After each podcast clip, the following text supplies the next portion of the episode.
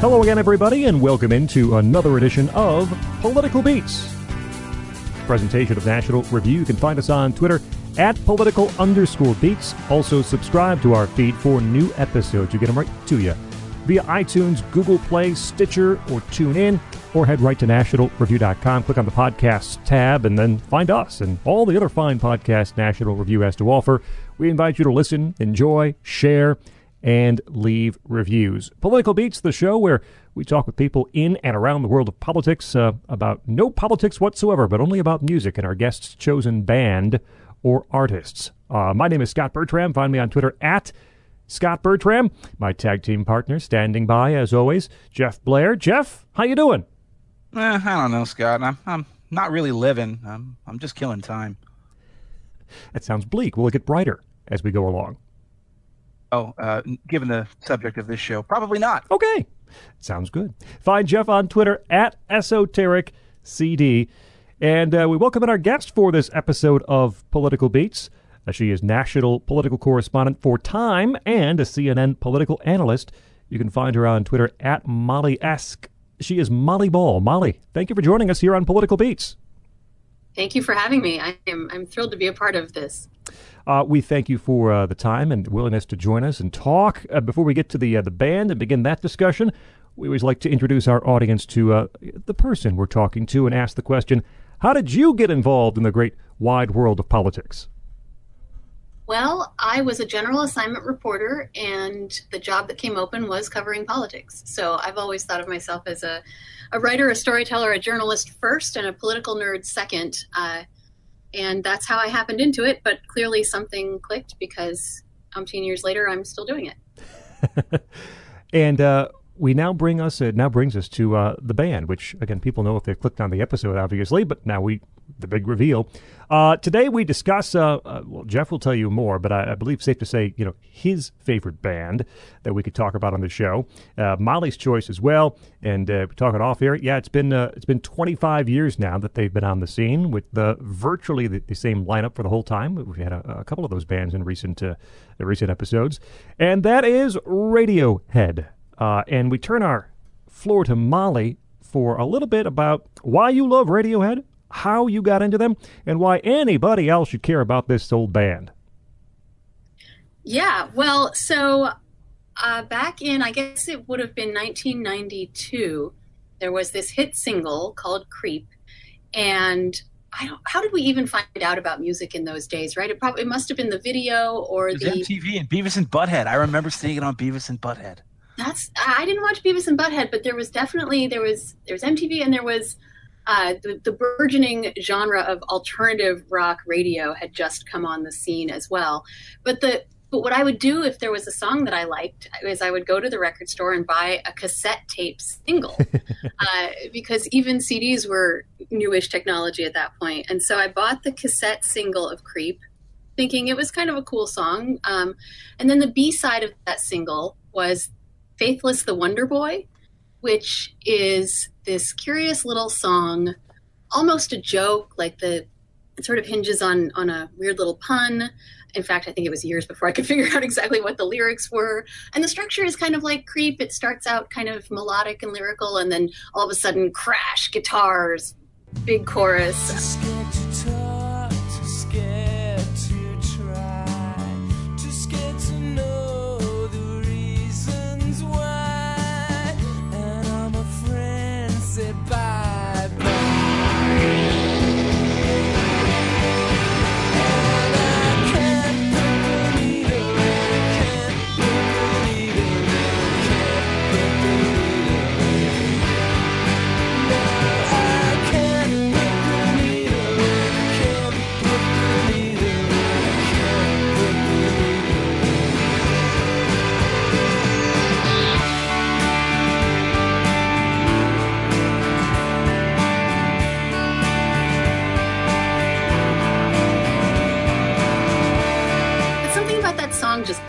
And then Pablo Honey came out, and just I just knew that this was my favorite band, and and I have have not wavered in the ensuing decades. Um, but what's been amazing has been I I believe and will strongly defend the idea that all of the seeds of what made Radiohead so great you can find there in Pablo Honey and in the B sides of the of the singles from Pablo Honey.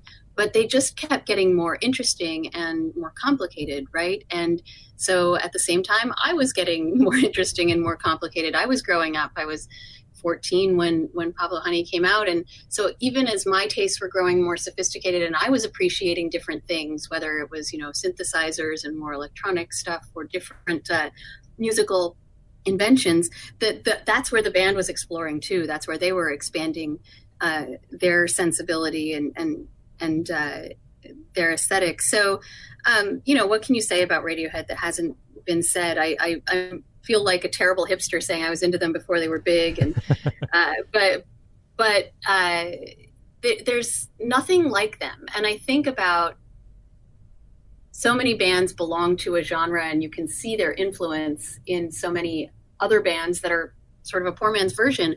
I don't even know of a poor man's version of Radiohead. I just don't think anyone has even attempted to really do what they do because because they are so unique. They have such a unique musical voice. Um, and my, my big picture thesis about Radiohead, which goes along with the Pablo Honey idea, is that I think at, at their core, they're a pop band. They are, I've always appreciated music that was strongly melodic. And they, there is a real melodic sensibility to, I think, the best Radiohead songs at the same time as they bring this really unique musical imagination to it and take melodies in different directions. It still has the bones of a pop song and I think the the sort of soul of a pop band. And then there's the the lyrical sensibility, the that that that obviously came out of a particular time and place. Uh, but that's never stopped feeling relevant. That the combination of of alienation, whether it's from uh, consumer culture or just mass society, um, and I guess now we would call it late capitalism, right? Uh, but the combination of that alienation with a real sense of beauty, a sense of transcendence, uh, taking you to a place that I feel like my favorite poets do this too, right? That you're grounded in in the gritty details of, uh, of, of a strange and sometimes cruel world, but you take that to a place where of real beauty uh, that that sort of shimmers above that harsh reality. Uh, so you, uh, when Pablo Honey came out, uh, my my parents were college professors, so I was I was an early adopter of what was then Usenet before the World Wide Web, and there was a Usenet um, alt dot Radiohead group uh, that sort of stoked my early fandom and uh, finding and tracking down some of the early singles and, and trying to complete my collection and ordering stuff from the UK. There was a Phil is Great club that was started by some fans in Japan who felt that uh, historically the, the drummer of a particular band tends to be overlooked. And mm-hmm. so that and give him special attention. Uh, they founded the Phil is Great club and made t-shirts and I still have my Phil is Great t-shirt. Um, and then of course everybody else found out about Radiohead, especially a little bit with the bands, but then really with OK Computer. And I think everyone uh, who's liked this kind of band has had that moment of, wait a minute, this is my band, you can't have them, and uh, almost a sense of ownership over what became a mass phenomenon. Uh, but it's also been kind of great, almost like having a, a, successful child to have this this band be appreciated by so many people. Unfortunately, it makes it harder to get concert concert tickets, and the venues are less intimate. And we can talk about my my saga of trying to see Radiohead in concert uh, later. But uh, suffice it to say that the first time I tried to see them, uh, this is before they uh, were solo act, before even they they um, opened for REM. They they were opening for Soul Asylum, and they were playing a small club in downtown Denver. And that would have been 1993. Yeah, been. Yeah, I think it's before Pablo Honey was released. Yeah. And uh, and I all of '93. They're terrible. Even that one song, I just can't stand it. Uh, but I got tickets because I wanted to see Radiohead, and then wouldn't you know it, I think what happened was their gear truck got got stolen the night before, so they couldn't play the show. Uh, so I couldn't even get a refund because Soul Asylum still played. I just didn't want to go. Uh, but but uh, so there, I've always had problems uh, getting to see Radiohead in person, but uh, that has not swayed me, and and uh, they're still my favorite band. Um, I what Molly just said actually was beautiful and uh, and, and and very very much uh, tracks with how I feel about Radiohead and how I got into them. I kind of want to adopt it all and incorporate it into my thoughts by reference. You know what she said, with the sole exception that I didn't get into them until a little later. I was I'm a couple years younger than you, Molly. So like I, I when when Creep came out, I, I encountered them via Beavis and Butthead, right? As I just said, like you know, and it was great. There was you know they, these these these annoying guys with their with their you know whiny squinty faces are playing, and Beavis and Butthead are sitting on the couch. and They're like, this song sucks, huh? Because it's like the very slow opening part, and then it goes into the Johnny Gooder going thong, thong, and then they're like, yeah, and they start headbanging and uh, I think I think it's Beavis or Butthead who makes the observation. It's like it's almost like the fact that the sucky part sucks makes the awesome part awesome. So fucking special. I wish I was special, but I'm a creep. I'm a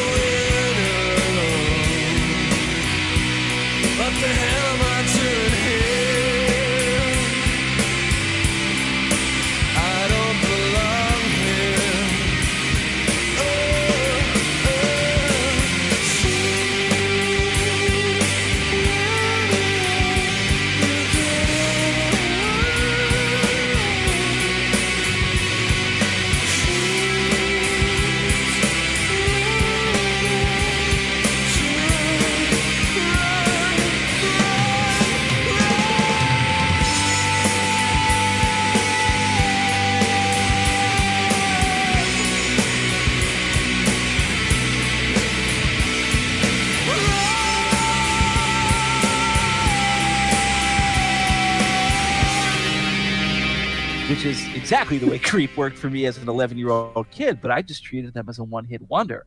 And then when I went into high school, which would have been around 1994, I was still thinking of Radiohead. I remember them. Who could forget Creep? It was, it was kind of one of these songs that became like legendary, you know, as a surly anthem of alienation. But everybody, uh, certainly I knew, treated them as like, oh, well, that was that one band. It was like Bush with Machine Head, you know, like, does anybody ever remember any other songs by Bush? No.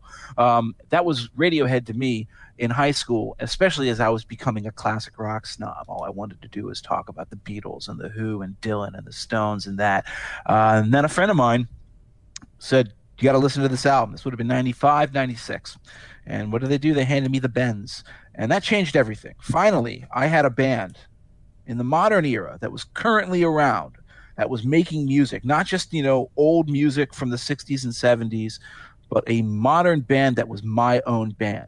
I couldn't even believe this was the same group. Nowadays, I can go back and I can find all the you know the, the common lines, the through lines that connect, say Pablo Honey to the Bends and to all their music. You know, all throughout their career, there's this very long continuity.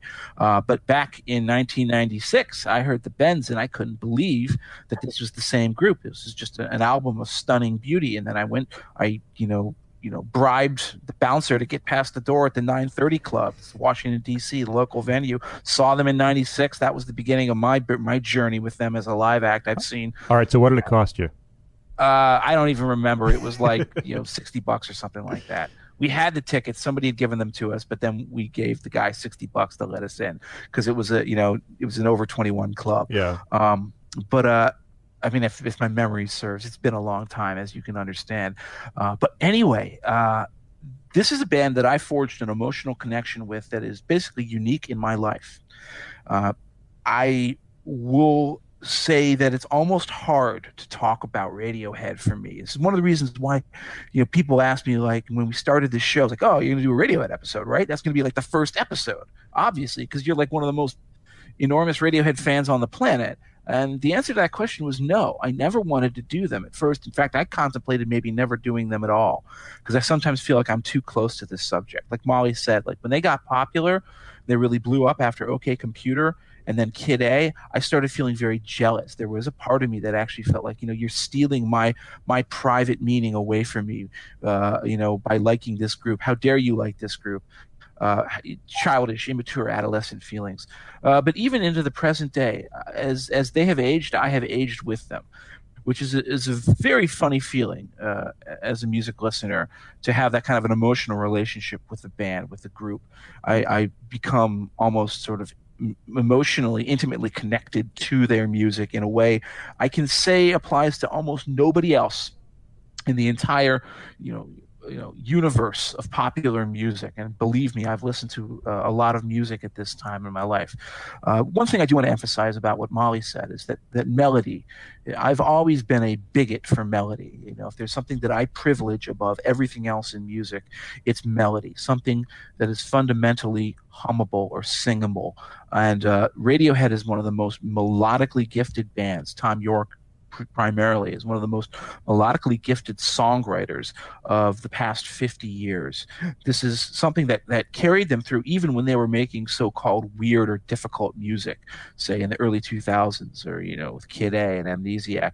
I never found that stuff to be very difficult. I found it to be bracing in its embrace of, you know, very strange avant-garde tonalities and sounds, but the melodies were always there. This was always a band that wrote songs. There was always structure to what they did.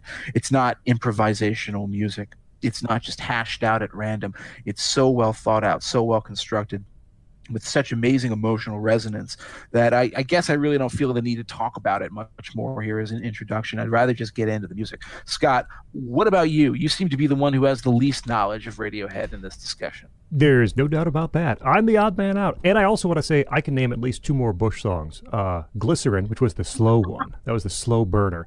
And then the lead single from the follow up album that nobody bought was called The Chemistry Between Us.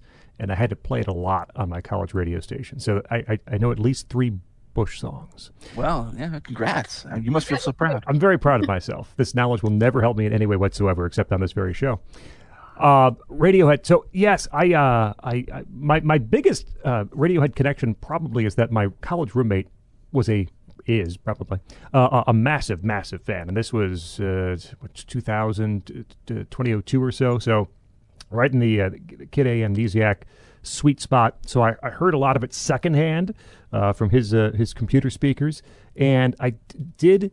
Um, I, I, own um, uh, the Bends uh, very close to when it came out, and of course heard Creep and and some Pablo Honey.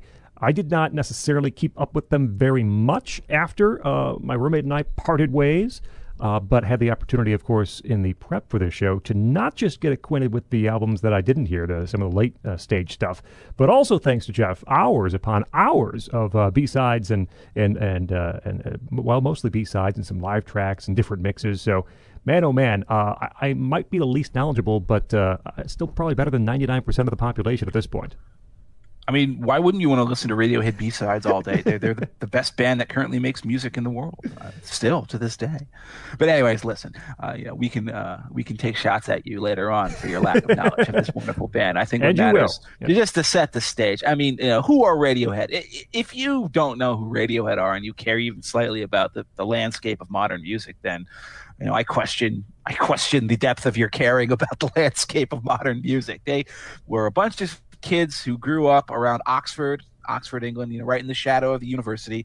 Um, you know, they all went to like grammar school together. So, you know, this is the, you know, the classic British, you know, uh, you know, somewhat upper middle class kids kind of a thing. Very intelligent, literate. Some of them went to Cambridge and Oxford and college for a couple years. Uh, they formed a band called On a Friday, what were their primary influences? Their primary influences were the Pixies. Pixies, a band that we've covered uh, elsewhere on our show in the past, and uh, five members. Uh, Thom Yorke's the lead singer, the songwriter, has a voice that some sounds like a combination of, say, I'd say Bono when he really hits his high range in his mm, youth, mm-hmm. and Jon Anderson of Yes, very high. Uh, at his lowest, he can hit a baritone, but but it's just a very pure uh, pure pure tenor one voice. Uh, then you've got uh, you know Jonny Greenwood, who was the lead guitarist, the kid of the band. He was actually, I think, hired to play horns originally in the first version of the band, and then they decided to take up lead guitar instead. You have his brother Colin Greenwood, uh, who plays bass. You have Ed O'Brien, who is the uh, second guitarist. Uh, plays a lot of uh, effects pedals and plays a lot of other rhythm stuff. And then you have Phil Selway, uh, who is the drummer. Uh, Phil Phil is great, by the way. I remember that club, Molly. I uh, I was I was a member of that that club, which is strange because it was mostly for I think like teenage girls, and yet I was a member of it. it's kind of embarrassing. Osaka.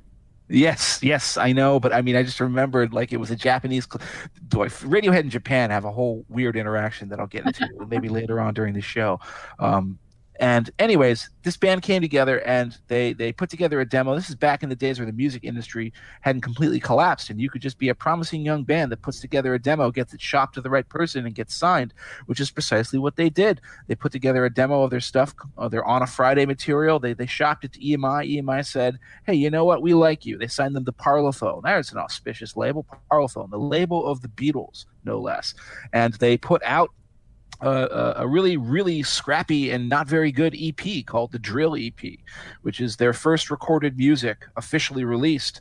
Uh, and then they put out a single called Creep, which uh, everybody knows nowadays, but which is easy to forget, flopped completely when it was first released.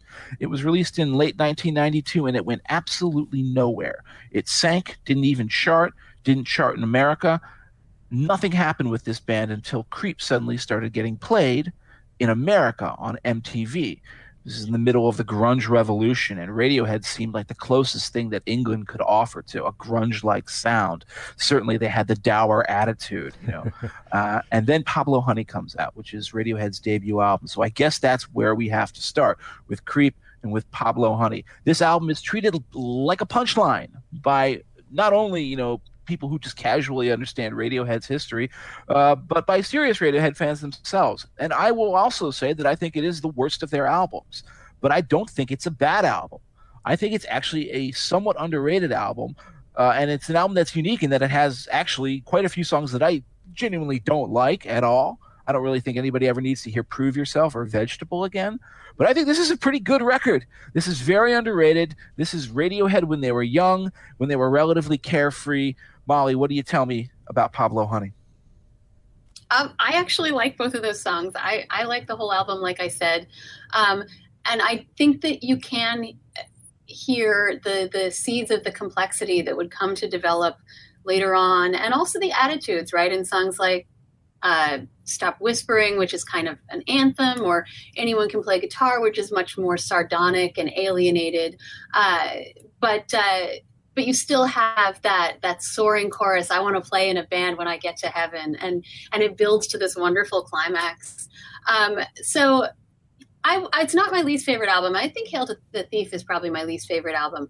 Um, and I do think it's underrated. But obviously, I wouldn't feel that way if they hadn't gone on to do all of the things that they did, right? I mean, when Pablo Honey came out, they were one of many bands I was interested in. And it wasn't for a while until I realized they were the only band that continued to interest me after I got that first single and that first album and realized that not only did I not ever get tired of that album and I liked every song on the album and I could listen to it over and over again, but then the next thing they did and the next thing and or the or the B-sides on the different singles that they put out always always kept my attention. I mean, I, I remember like uh, Cracker had that one hit low and I that and I and I started trying to amass some of their other singles and just realized like no this isn't like Radiohead. Oh they, oh oh no you're speaking blasphemies in the eyes in the ears of Scot. Scot's the world's sorry. biggest cracker fan.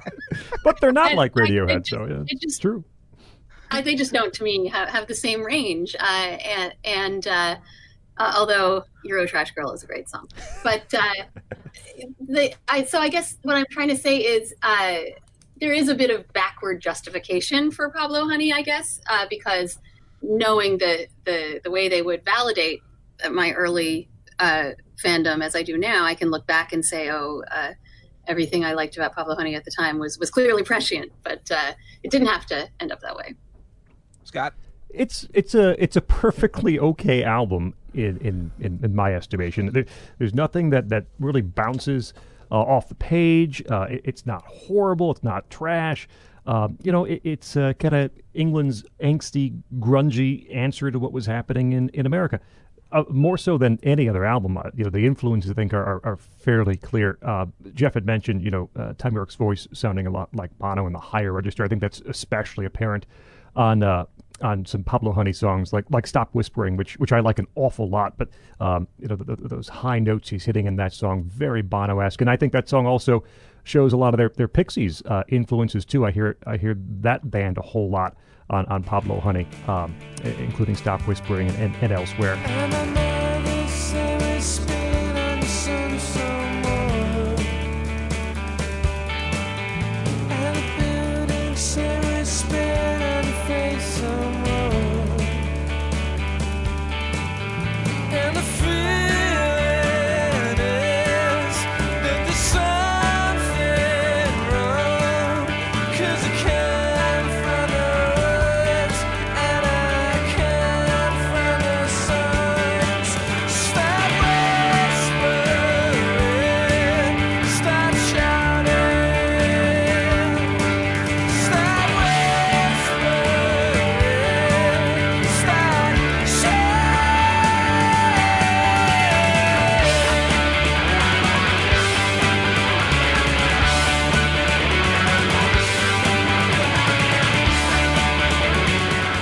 There are a couple songs I, I, I, don't like much at all. Um, How Do You? And I Can't. I'm, not a big fan of, of Ripcord. Uh, Thinking About You is, is a slower, uh, acoustic based, more, more delicate song with a few uh, electric lead parts uh, here and there. I like that quite a bit, and and I don't necessarily turn the the, the dial when Creep comes on the uh, the old radio station uh, either. Uh, you know some of the uh, some of the singles and and, and uh, Molly had mentioned "Faithless the Wonder Boy," which is on the "Anyone Can Play Guitar" single. I I like that song oh, quite a bit. Okay, somehow I had it in my head that it was Creep. Yeah, uh, I, I, like that one quite a bit. a very kind of Smithsy influence on that song. Um, but you know, generally, it's a fine album. It only pales largely in comparison to what would what would come in, in the future. I think standing alone, you'd say eh, that, that's a that's a fine album right there.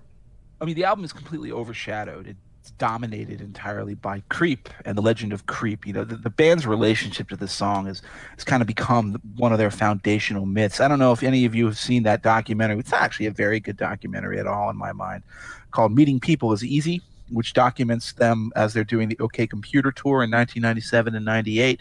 And like you know, there's these moments where like you know Yorke is is basically having a petulant you know, hissy fit uh, or, or a nervous breakdown, if you know you can interpret it you know, charitably or uncharitably, uh, when the crowds are, are, forcing them to play creep or demanding it. There's a there's a great scene from I think a concert in Philadelphia where like they come out and they play it. I think it's as as an encore, and Yorke doesn't even sing. He just he just holds the uh, the microphone out to the audience with this really kind of like you know petulant look on his face, and he lets them sing the verses. You know, when you were here before, couldn't look you in the eye, and then finally he sings, "Yeah, and I'm a creep. I'm a weirdo. What the hell am I doing here?" Um, they loved that song when they wrote it. They recognized that it was the best thing that they had done by far, and then they grew to hate it when you know people kept on coming up to them saying oh you guys are a depressive band. You guys are a you know a band of you know you know you know very suicidal young men. Are you not? Uh, you clearly hate yourselves because of this song. And uh, you know first of all i think they you know Thom Yorke has a lot of a lot of gall to get upset about being characterized as being a depressive lyricist because almost all of his lyrics are very bleak and dark. Uh-huh. It's not just creep, buddy. I mean, you know, prove yourself is one of my least favorite songs, and one of the reasons why is it feels like it's an exhortation to kill yourself. You know, can't afford to breathe in this town, nowhere to sit without a gun in your hand. Hook back up to my cafe ray, prove yourself. I'm better off dead. I'm better off dead. I mean, Jesus, you know, why do you think people thought you guys were somewhat negative in your lyrical conceits? Well, it's because you're writing and singing songs that, that have lines like I'm better off dead, and you expect people to draw something else from this.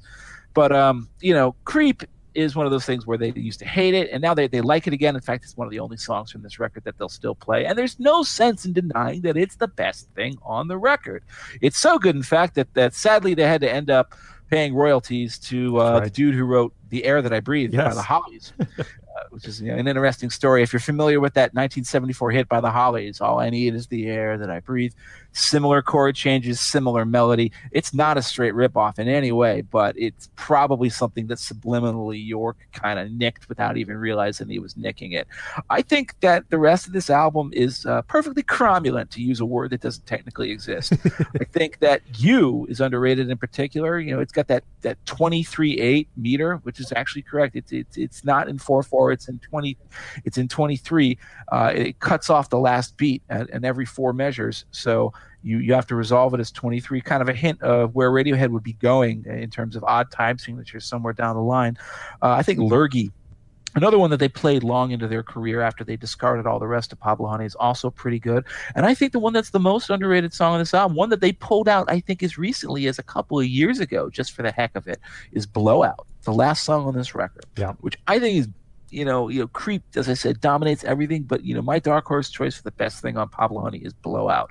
I love that. I love the remixed version that they released as a B side. I think it was the B side of Creep when Creep like broke big. Yeah. I love that version even more. I think It that's better too. Yeah. Yeah, it heightens the drama a fair amount. But these guys knew what they were doing even early on. Everything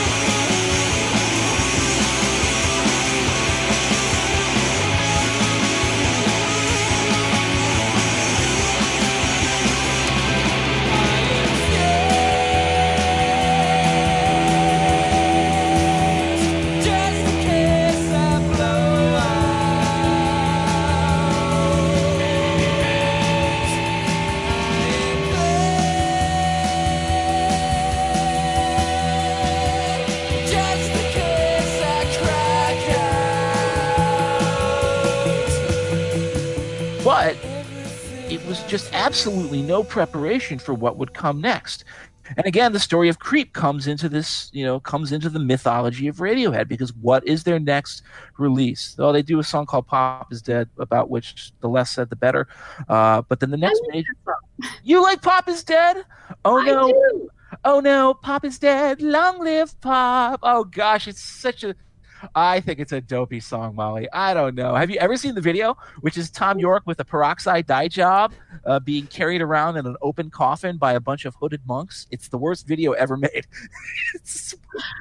I, I guess I'm glad I missed that one. It's terrible.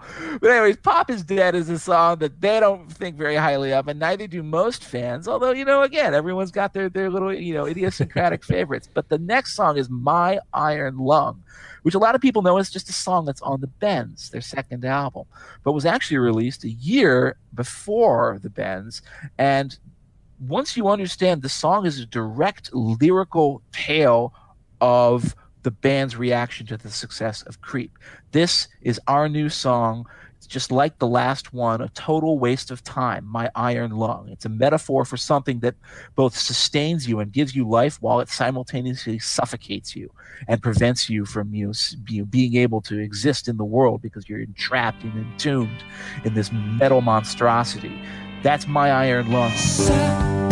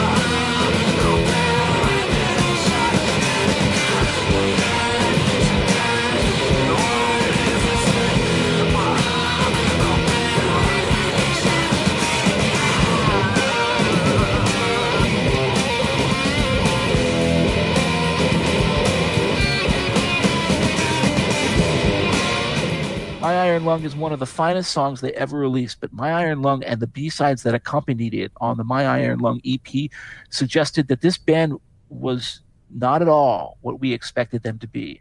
It was the first major left turn in Radiohead's career, and I think it is the moment they truly become great. When I listen to The Trickster, when I listen to Permanent Daylight or Lozenge of Love or Punch Drunk Love Sick Sing Along, all these songs are on the My Iron Lung EP. These are B sides to most people.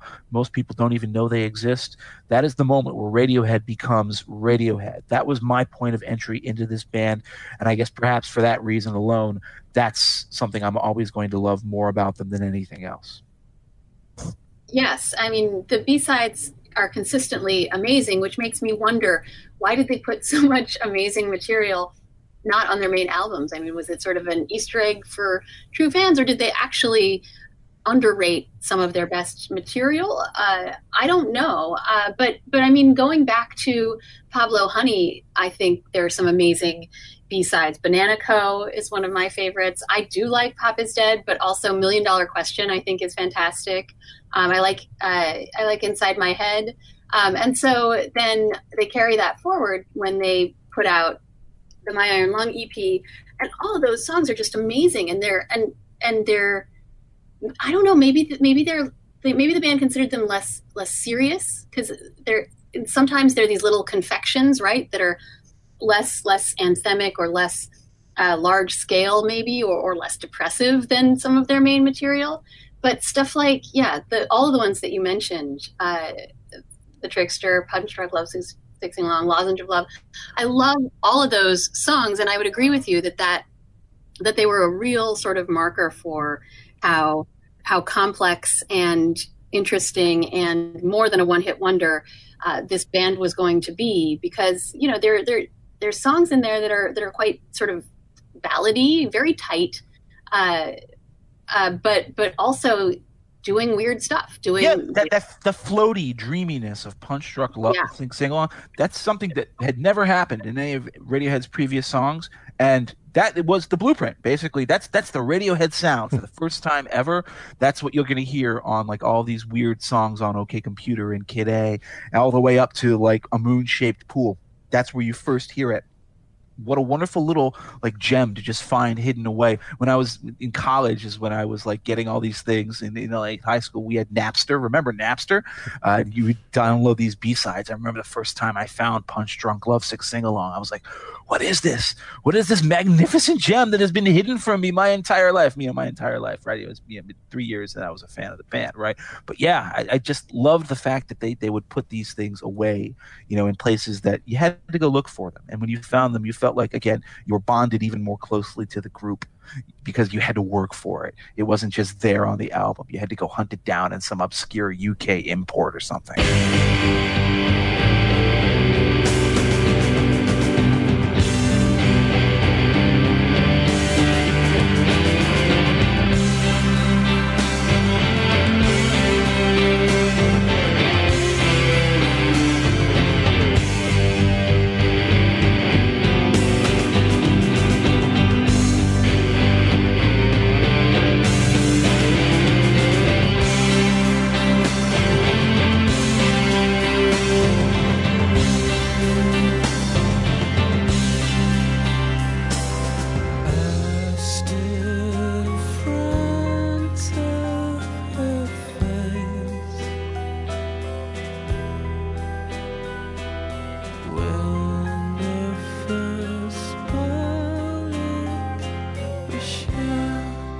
I, don't know if there's any sort of rhyme or reason necessarily. How many of these episodes have we done, Jeff, where we talk about uh, great artists uh, leaving songs off albums or consigning them to B sides or not releasing them until years after the fact? It's just I think we did three installments of Bob Dylan yeah, that were basically I, devoted to that premise. I mean, the, the, band is far closer to the material than we are as fans, and they have whatever. I mean, who, who knows what the reasons are? But it's not an atypical story that that a, some of the band's really great work is left off albums proper, and uh, we have a lot of songs like that in in, in Radiohead's career.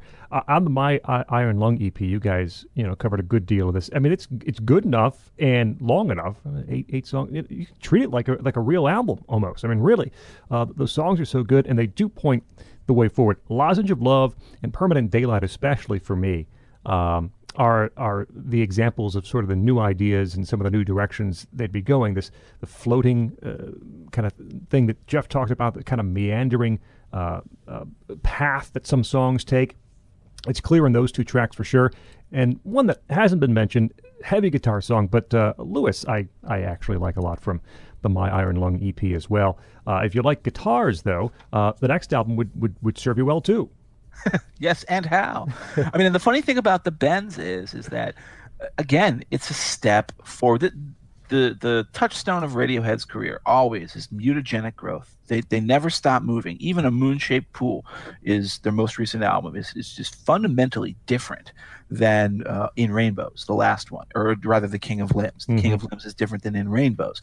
These guys never stop moving. They're, they're like the shark. You know, the story of the shark is the shark. Even when it, it sleeps, it has to move because if it stops moving, it dies. Radiohead feels like a band that if they ever stopped moving, if they ever started recycling themselves, they would die. And so on on on the Bends, their their second album, this is where basically they become Radiohead, the the band that everybody loves. This is a lot of people's favorite Radiohead album. So it's almost easy to miss just how radically different it is from what had come before for the band. My favorite example is actually the opening song, Planet Telex, the last song that was written for the album. What people don't realize is that it was written uh, in a drunken jam session that began when they took another song that they had already recorded called Killer Cars. Everybody knows the song Killer Cars. Well, not everybody, but fans definitely know it. Uh, they did a slow version of Killer Cars, kind of a laid back hippie version called the Mogadon version, um, which I love, but it was not re released when they did these two CD sets, which is a travesty. It's kind of a more slow, jammy version, and on the drum play out, you know, they have this, this, this, you know, the guitar, and then Yorke is singing Killer Cars, Killer Cars. But what they did is they took the drum track from that. They said, you know what, I really like this groove that Phil has on it. And then they slowed it down, maybe about 5%, and then they looped it, and that became Planet Telex the drums in Planet Telex aren't live. They're just killer cars, right. repurposed. They got drunk and then they just started making up nonsense lyrics. You can force it, but it will not come. You can, you know, you, you can. It's dry as a bone. None of the words mean a thing on that song. You know, for a band whose, whose lyrics are often overanalyzed to death, it, it helps to understand that Planet Telex is literally just something that they came up with, and they said, "We really like the sound of this. This sounds really different."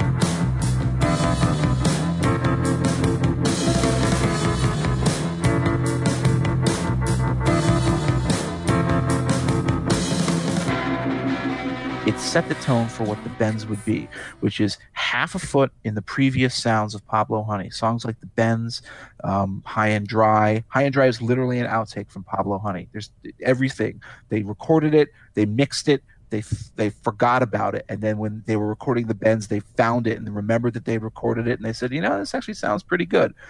And so you have half of the old and half of the new. You have songs like Sulk, Street Spirit, bulletproof, uh, nice dream that look forward. And then I guess the one song, and I don't want to talk about this one first because I feel like everybody has something deep to say about fake plastic trees. Um, I want to give Molly a chance if she has some powerful emotional thoughts on fake plastic trees, because Lord knows it meant a lot to me when I was an adenoidal teenager. But I don't want to steal those thoughts from somebody else, particularly our guest. Uh, well, I'm not. I don't want to be contrarian here, but I think when, oh, at no. least when out, "Fake Plastic Trees" was my least favorite, or maybe "High and Dry," just because both of those songs struck me as more conventional uh, and and kind of obvious. Like they they like "Fake Plastic Trees," especially. I I tried to find some other depth to it besides just like oh, I'm full of angst and everything is fake and everyone around me is fake and the people like plants are fake and I'm going to mope about it and, and and sing in this whiny voice. So I, I my favorite song when the album came out was Just.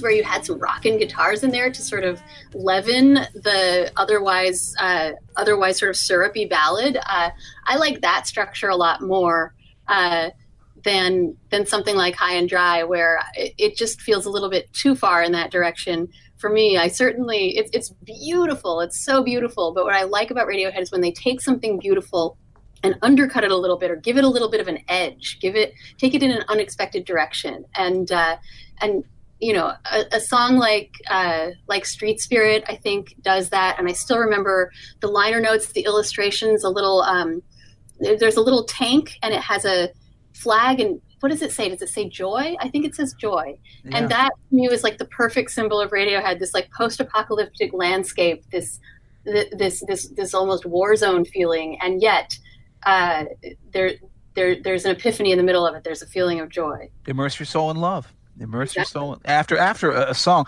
Street Spirit is a is a bleak song. I Mhm. mean, it's a very dark song. I think Yorke actually said like I I don't understand why the fans love that song so much. Why they think it's like such a happy song because I was feeling it. You know, basically my most apocalyptic when I wrote it. And I, I think it's it's because of the way it ends, you know, with that immerse your soul in love. After these, you know, it, you know, cracked cracked bird, it's dead, cracked eggs, dead birds scream as they fight for life. I can see death, can see its beady eyes. I mean, it's dark. It's a very dark thing, you know. Thing everything just fades out, and then yet, you know, despite that, there is beauty in the song. Tactics, dead birds scream as they fight for life. I can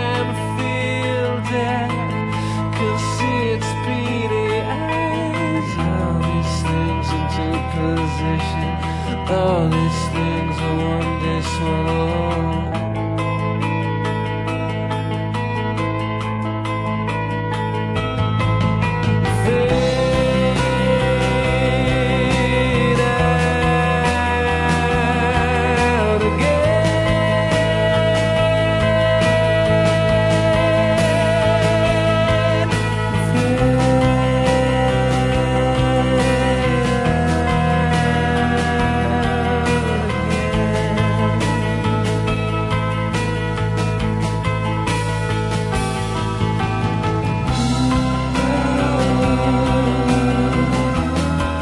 I, I everybody loves the Bends. Basically, this is the album that even people who don't like Radiohead say like, yo, but you know, I liked them on the Bends, and then they got bad after that. You know, why don't they make more mm-hmm. stuff like the Bends? I, you know, this is my first Radiohead album. This is the album that got me into them, and it's very funny for me that despite that fact, I I've moved on from it. I don't find actually any of Radiohead's 90s albums, including OK Computer, to be nearly as interesting as what they ended up doing later on in their career. But there are songs on this album that still stay for me, that have staying power. Planet Telex is one of them. I mentioned that already. Uh, nice Dream, I think, is another one. There's a song that's just purely beautiful. And, and one of the, the one of the first songs I ever taught myself to play on acoustic guitar. I taught myself to play guitar literally just so I could play Radiohead songs and sing them. That was the reason. I had a guitar. I'd been sitting around and I'd not bothered to, to like learn it. It's hard, man, when you when you're starting from scratch. And I said to myself, I'm gonna do this. I'm gonna make myself learn to play. I want to be able to play Nice Dream. That's a hard song. It's actually not a hard song. It's got a lot of chords, but it's not a difficult song to play. And I just powered through, and I suddenly became a pretty proficient guitarist because of Radiohead, because of this album. but the one that I stay with, the one that, that to me is it might actually make it so hard to do the top five for this band for me, but this one might make it. It's Black Star. It's a song that kind of gets lost in the shuffle of the bends. It's uh, you know near the end of the album. It, it's it's a song that fades in. It sounds very similar to um, a lot of the other songs that they've done in their career in terms of the way it's quarterly constructed. It has a bit of feel of the bends, it has a bit of feel of uh, high and dry to it, but it's such a much, much more powerful lyric. This is a song about a relationship that's falling apart. You know, I get home from work and you're still standing in your, your dressing gown. Well, what am I supposed to do? You know, what do you do? You, you, you blame it on the black star you blame it on the satellite you, you, you, blame it on everything else. And then there's that that wonderful final verse where uh, he's harmonizing with himself. You know I, I, get on the train and i'm just standing back. Now that i don't think of you i keep falling over. I keep passing out every time. I, I every time i hear those lines i lose myself in the arrangement and in the harmony of that song. And that to me represents the the lasting triumph of an album that they were going to be moving past so quickly that nobody realized at the time.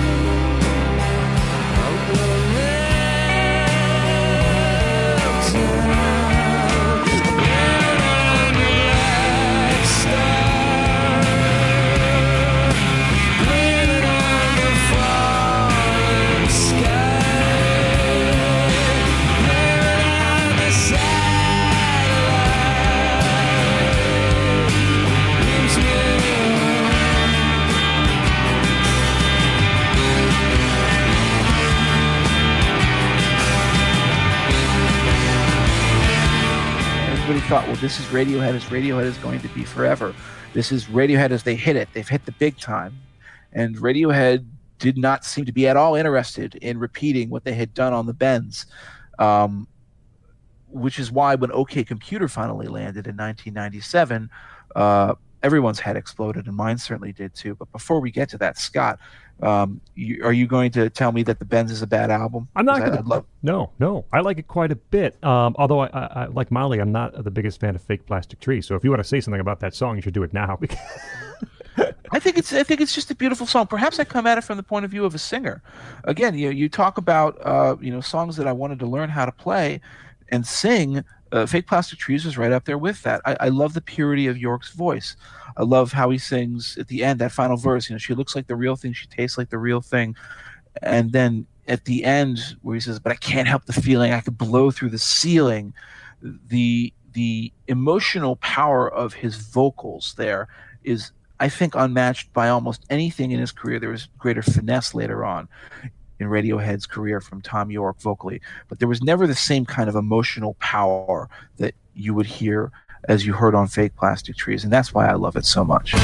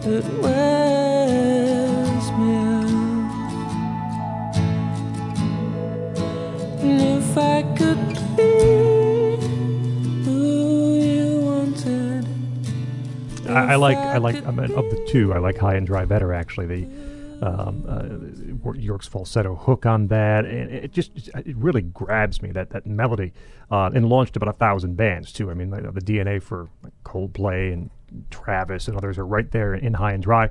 And there's a song on one of the singles called "How Can You Be Sure," which I, I really love too. Very similar to High and Dry. I can see why one made the album and, and one did not. Even the way that Yorke really stretches out that that that note on high. Does the same thing with how on how how can you be sure? Um, nice Dream is such a wonderful song, dreamlike quality to it. Um, you know when you have that that chorus, which is just that phrase "nice dream" repeated up until you get to the bridge when it, the backing vocals come in, and, and that if you think you're strong enough part and then this cacophony, this this guitar, um, you know, not explosion, but this this wall of guitars right at the very end. Uh, nice Dream is great.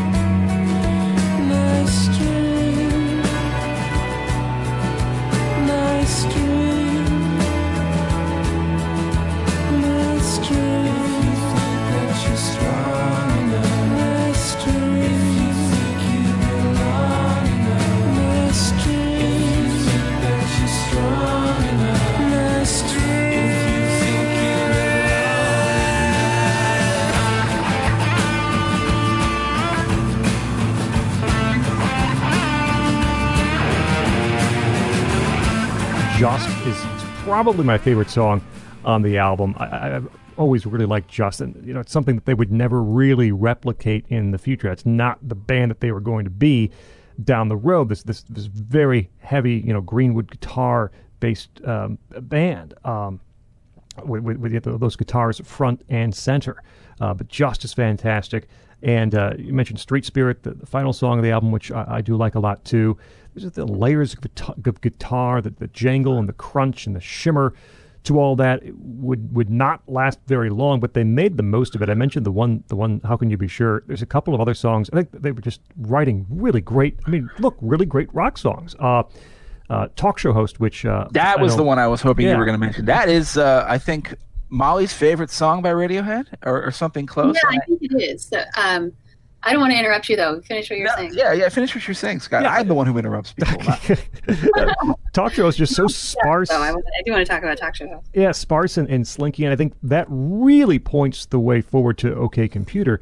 And uh, this this uh, prepping for the uh, show is the first time I actually heard the song, which I, I guess is a little unusual. It was on the Romeo and Juliet soundtrack and the movie. I just had never heard it before, but it really knocked me out uh, when I heard it. And then uh, uh, um, it's just a huge beast of a rock song. It's like their, for me, it's their it's their biggest rock star moment. It's like all those rock star moves and sort of sounds and Da, da, da, da, da, Yeah. da, da, da. Yeah, those big It's like- chunky chords. It's one of those big rock pauses right near the middle of it too, before the, the band comes crushing back in.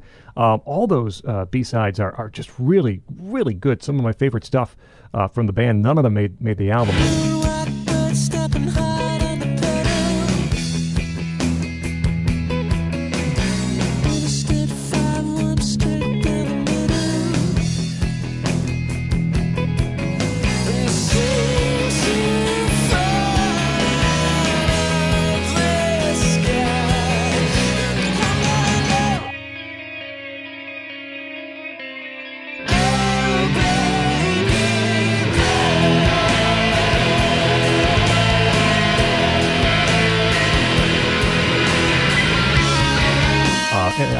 Talk if, you want to talk more about talk show host. What a great song!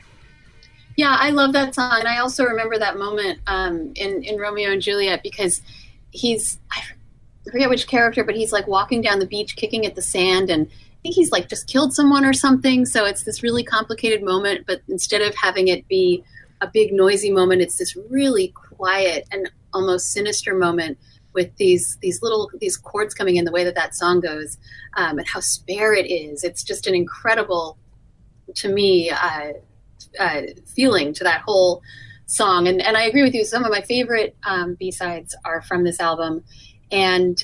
Uh, and uh, that, and, but that song in, in particular, I think I, I want to go back to what you were saying about the lyrics and, and, and them being dark and depressive because I've never thought of Radiohead that way. But I can see how they certainly read that way if you're just reading the lyrics. And I think that's one of the really amazing things that they're doing uh, with their aesthetic is that they're taking these really dark sentiments and then setting them to this, like you said, really shimmering music.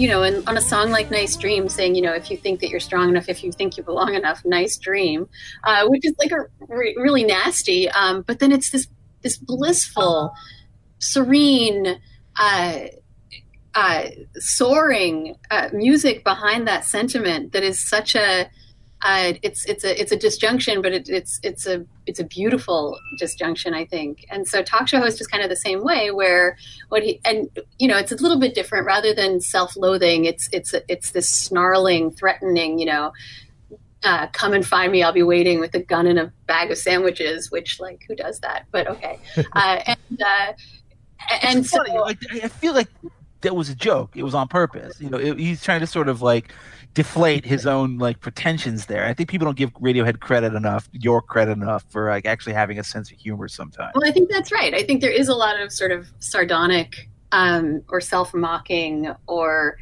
uh, or just ironic uh, content to some of these lyrics that would otherwise read as like almost juvenile in their angstiness. I mean, I, I, everyone loves talk show hosts uh, for a, a good reason, and I also want to point out that Scot was dead on when he said that it sounds like it's something that points the way forward to OK Computer. Um, it is, in fact, a transitional recording. It was uh, one of the few B sides. It was released as the B side of Street Spirits. Street Spirits wasn't released as a single until 1996. Uh, talk show host and uh, the other one on that uh, single called Bishop's Robes, another nice, really underrated Radiohead B side. Those were both recorded after the Bends had been released, after they had already been touring the album uh, for just like a session, you know, during a stolen moment. Uh, then they recorded another song at that same session, something that they liked that they wanted to give to a little charity EP, uh, you know, for I think uh, you know to settle war refugees. Uh, and the name of that song was called Lucky um, a song that is probably one of the most famous songs of Radiohead's career. And it begins, again, we talk about Radiohead's sardonic humor. There is something very, very sardonically funny about titling a song, you know, I'm on a roll, I'm on a roll, I feel my luck could change, you know, when the, the thesis of the song is, you know, like, you know, pull me out of the air crash, pull me out of the lake, I'm a superhero. It's this theory, this, this, this kind of uh, theory that Yorke has had, oh, you know, that he's expressed in several other songs, Airbag being another one of them, uh, where, you know, an airbag, says, in an, in an interstellar burst, I'm back to save the universe. He talked about how that song is about the thrill of getting into a car crash and surviving. You feel like you're immortal if you survive a car crash. Similarly, on Lucky, you know, like you feel like if you survive a plane crash, well, nothing can top me now. I'm on a roll. My luck will change.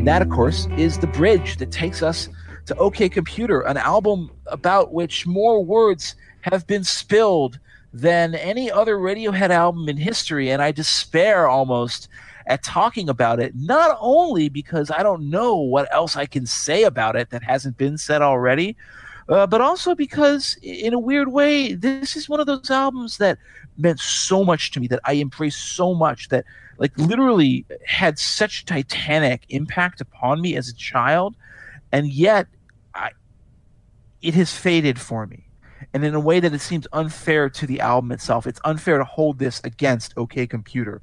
OK Computer is as brilliant a record, as landmark of a record as it was, you know, as it is now, as it was the day it was released. And yet, all I can do now when I listen to it is think about, well, I can nitpick the flaws. I can say, well, you know, electioneering shouldn't have been on that album. I can say, well, you know what? I don't like exit music for a film that much. That that's going to be heresy for a lot of Radiohead fans. Everyone else loves exit music. I don't. I think it's a drag. I can think, well, you know, I'm really tired of Karma Police. It's such an obvious song. These are the snobbish ultra fan opinions that almost have no value for anybody else because they're you know they're born of spending an entire lifetime listening to this music and having absorbed it so much that it's practically a part of my DNA. Um, but I guess the most important thing to say about OK Computer is I don't think there has been any album that so perfectly captured the zeitgeist of its era and was also prescient than this record. The the fear of you know the ennui, the anomie, the the the sense of getting lost in a, in a technological wilderness uh, is so perfectly captured on OK Computer, and it seemed revolutionary then. And you listen to it now, and even now, it still doesn't seem like it's old hat or cliche. Even that fitter, happier little like vocal interlude, which could seem like hack, you know, cliche, kind of like cheap, you know, lyrical, you know, cheap, you know, tossed off lyrics that they couldn't bother to be giving, you know, a melody to. It, when he gets to that last line, you know, a pig in a cage on antibiotics, boy, I mean, that that comes still very close to capturing a certain way that we feel coddled and treated and swaddled up in modern society. And that was a that was a song from 1997 and we exist now in 2018 and it still seems relevant. And that's the greatest tribute i can pay to ok computer which otherwise for me despite the fact that the melodies are just so powerful uh, it, it, it doesn't do that much for me anymore. And I, this is the weirdest thing in the world for a radiohead super fan to say Um, well, I I don't know what uh, what I can add. I still love this album, and I refuse to hold against it that it's been overplayed or or is overloved or overanalyzed, uh, just because there's so, it has so much incredible staying power. I think at the same time as it it captures something really.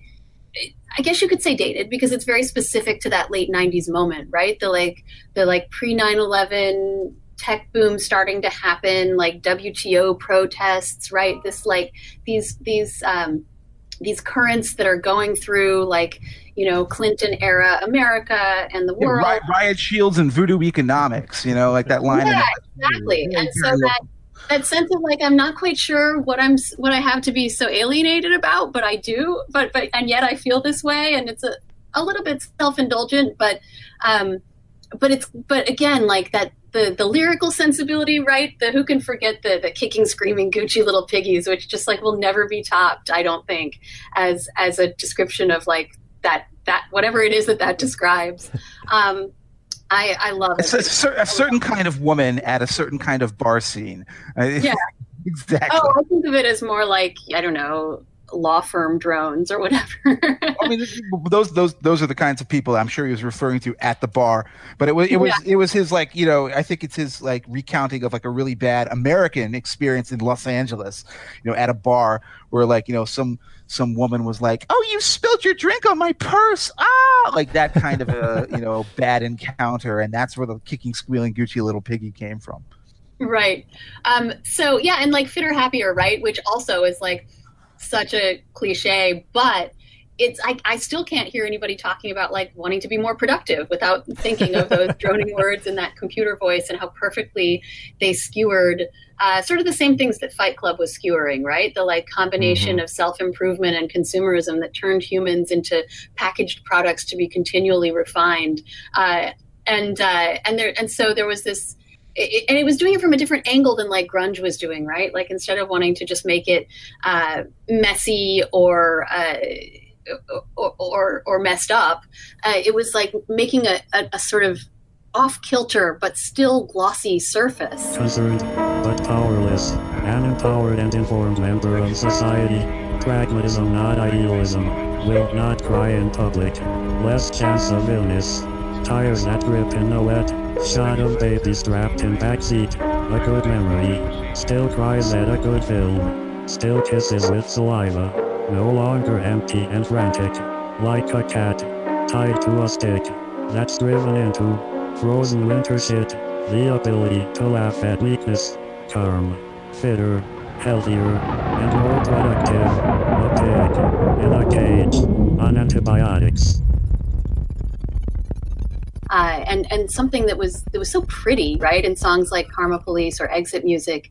Um, I like electioneering. I think it, I think it goes pretty well. But I my first entree to this album was when uh, Lucky was released on the Help album for the Children of Bosnia, uh, which I bought because I had a Radiohead song on it. But it's actually a great record. There's a lot of really cool, interesting contributions from a lot of a lot of bands from that time. Um, but it's such a it, it's such a gorgeous uh, ending in the way that you know it it um i feel like i'm repeating myself but the way that it it is so soaring and it create and it, it and it conjures uh, this this landscape uh, th- this post-apocalyptic almost landscape uh, plane crashes and car crashes. There's all these thematic continuities right in so many radiohead songs where where where technology is is is saving your life at the same time as as as it's disrupting your life or it's uh, or it's killing you in some cases but uh, th- but there's but then there's the there's the emergence of sort of the human soul out of that that technological wreckage. And and and so uh, what I would pick as my sort of iconic uh, song from OK Computer would be Subterranean Homesick Alien just because I it's I don't know it's it's it's beautiful. It's it almost has a slightness to it that I like. It doesn't take itself so serious. It's not a grandiose song, and and I love that image of of us humans. You know, all these weird creatures who lock up their spirits, drill holes in themselves, and live for their secrets. is just a beautiful uh, sort of uh, quartet. But um, but then but then to zoom out the lens from that, right? Instead of just have it on that ground level of describing the people uh, to, to zoom out the lens and imagine that we're being watched and imagine that aliens are making home movies out of our banal little existence. Uh, it, it's just transporting.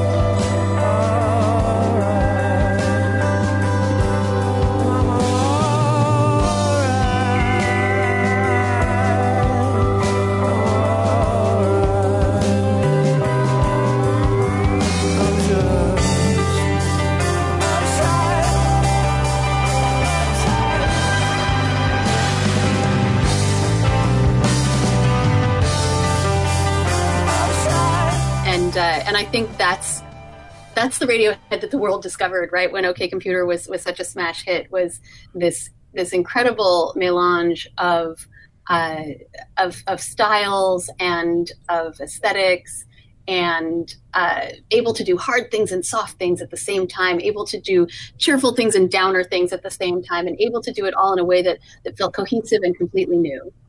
I think that first of all, I completely agree with you about Subterranean Homesick Alien.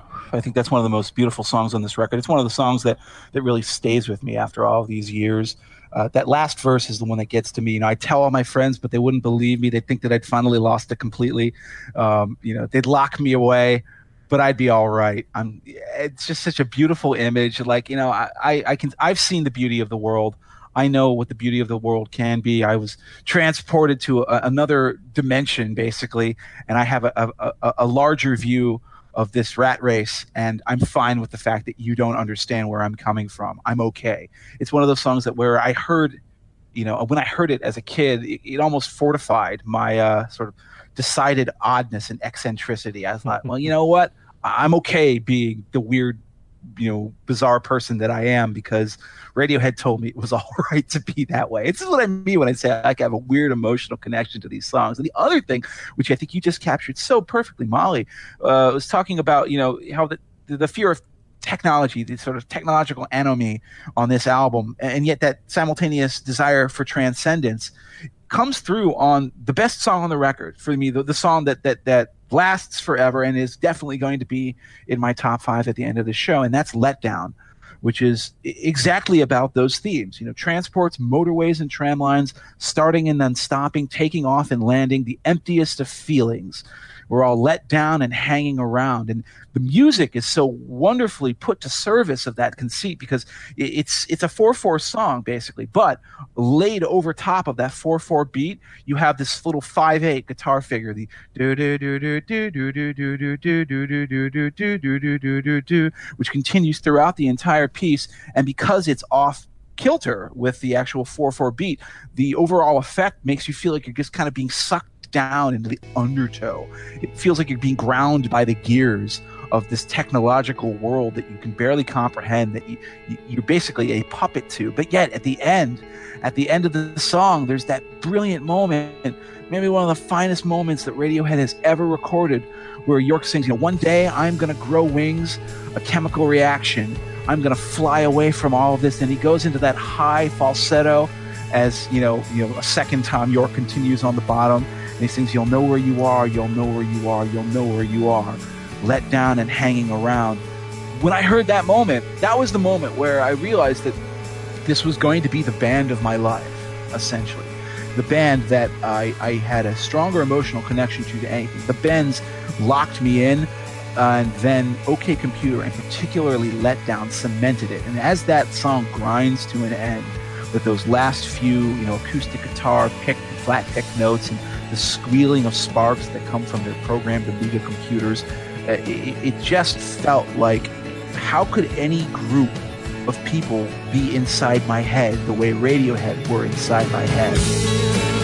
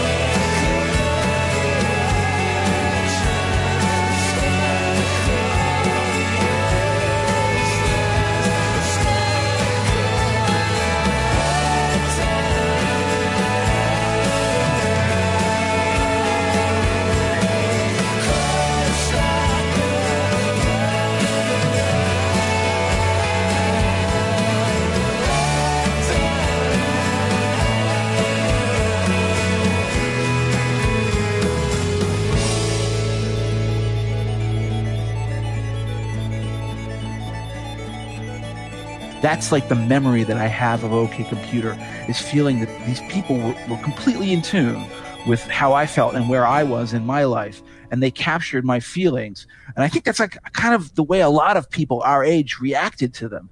That the, here was a band actually singing about things that we had all thought and felt, but hadn't known how to put into words, or hadn't even thought could be put into words, or thought were worth putting into words. And that's why OK Computer, I think, still lasts to this day because they they hit on something that nobody else had hit on before, and nobody else would ever really be able to capture the same way after them. Scot, can I can I? Oh, yeah.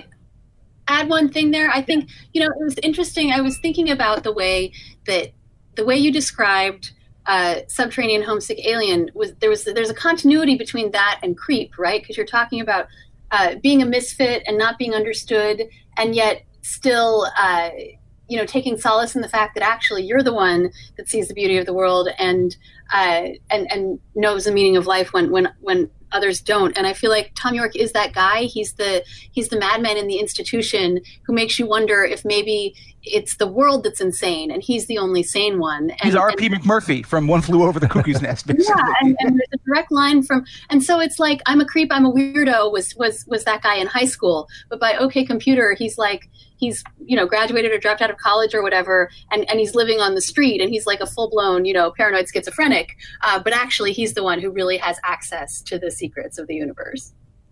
Maybe one of the nice things for me about having some you know distance from the band is uh, this is still somewhat fresh to me. I, I'm not burned out on uh, on OK Computer. I can, can listen and still really um, have it seem fresh, and, and it is one of the more incredible things, at least to me. I, I mean, you guys can jump in. I, I don't know of anyone that, that's tried to kind of replicate this this this kind of album specifically, and, and the way it, it's put together, uh, and the way it kind of merges um, rock instrumentation and the the, the more uh, computer modern production on it is is a step forward from the Bends clearly, but also um, you know one step away from where they would be with the very next album. This starts out so well. I mean, Airbag, Paranoid Android, and Subterranean Homesick Alien. Those are just killer songs. Airbag, Airbag is great at sampling and and some computer constructed atmospheric noise, uh, percussion samples that you know Jeff had mentioned. This is kind of the style that they, they would use. You know, cut up and rearranged. That start stop bass line. It- it's a really great song, and, and the lyrics there with. Uh, you know the the, the, the, you know, the modern production style on the song combined with with the lyrics that are uh, a little more pessimistic, a little more worried about you know present day and, and technology, kind of sets the tone for the uh, for the for the album. Uh, Paranoid Android is is just a fantastic you know multi-segmented kind of song. But uh, the part uh, the, uh, the the acoustic part, the, the haunting uh, lyrics, and, and you know the rain down part is just great. There's this real uneasiness through the through the song that is is portrayed well through the production choices, and certainly all of this, all of this is constructed with with deep care.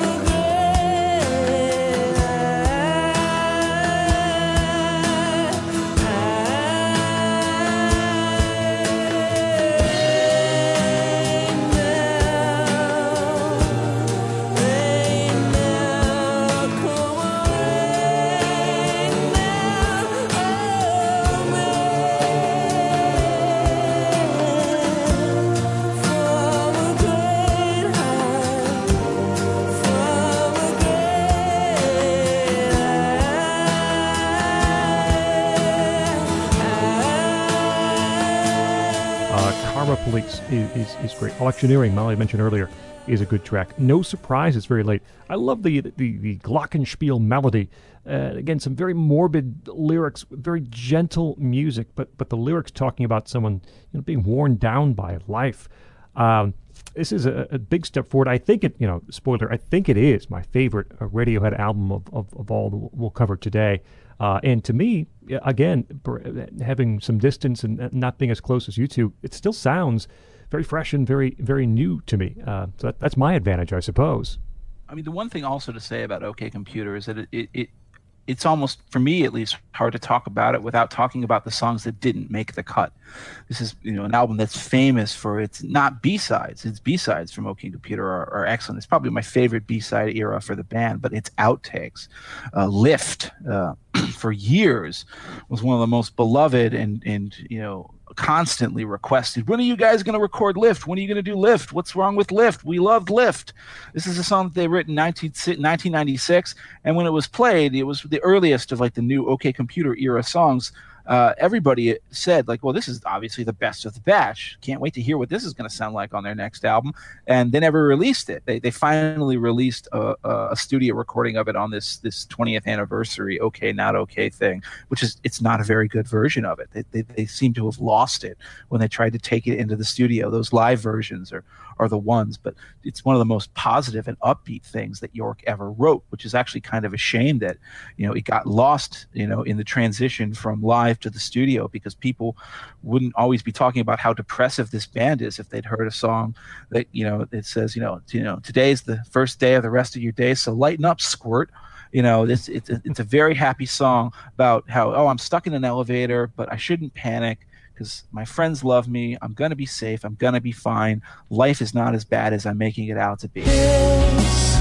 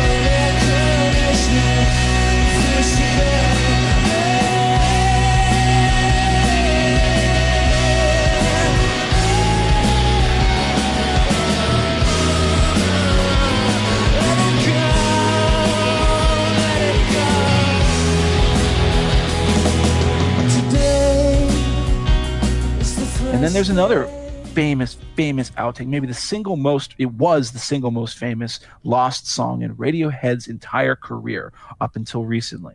And that's True Love Waits. And I wanted to mention this because it's very fascinating to see how the meaning of a song can change over time. Most people don't understand what True Love Waits was originally about. This is the song that concludes their most recent album, A Moon Shaped Pool. It is as old as 1995, however.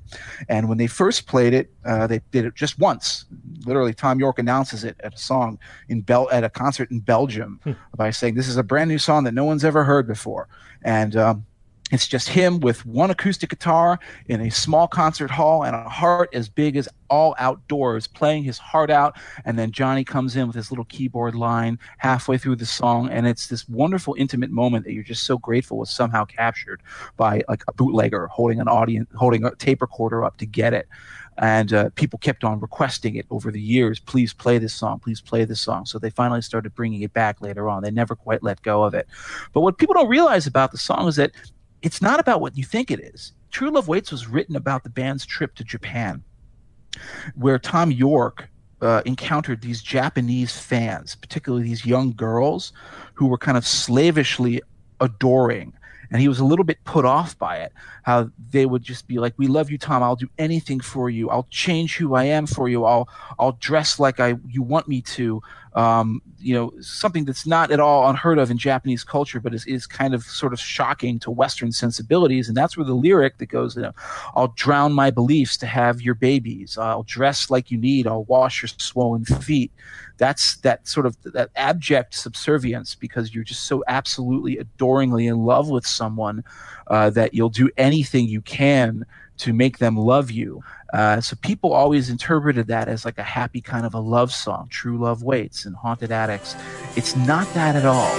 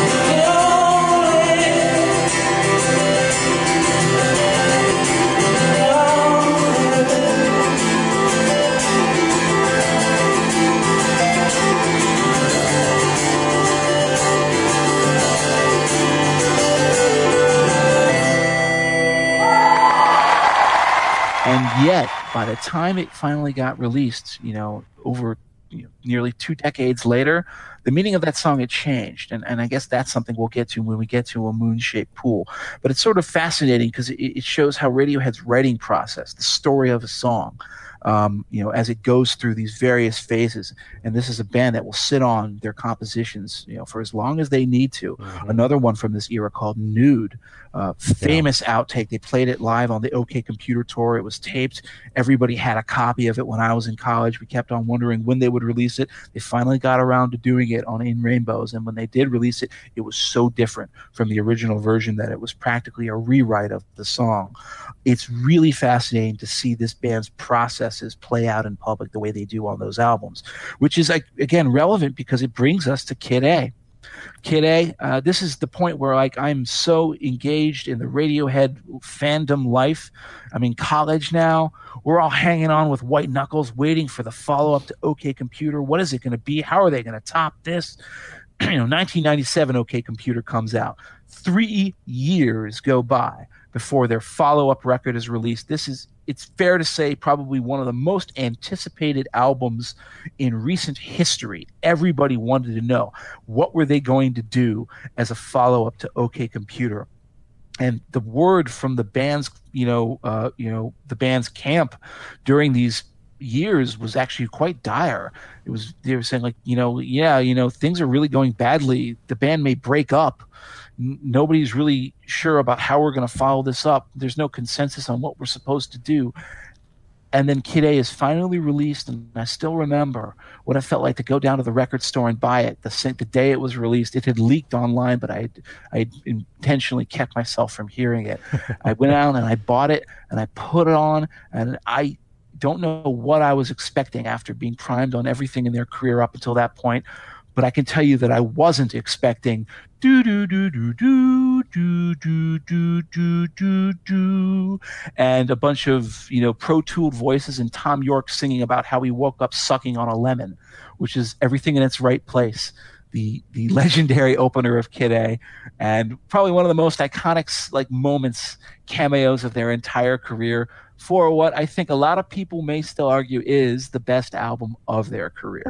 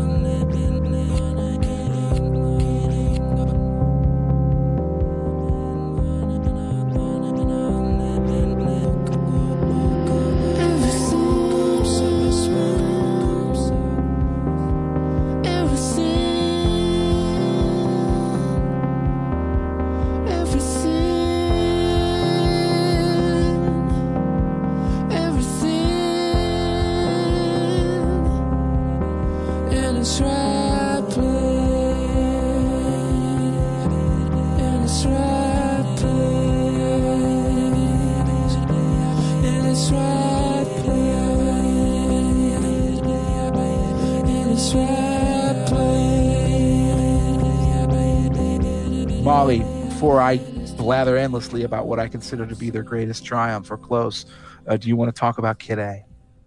Uh, well, so going back to our theme of like fandom and ownership and not wanting your favorite band to be so popular that you can't get into their shows, um, I remember like I could understand why everybody liked the Bends. It's a very accessible album, but I did I was surprised that so many people liked OK Computer because it seemed like weird music.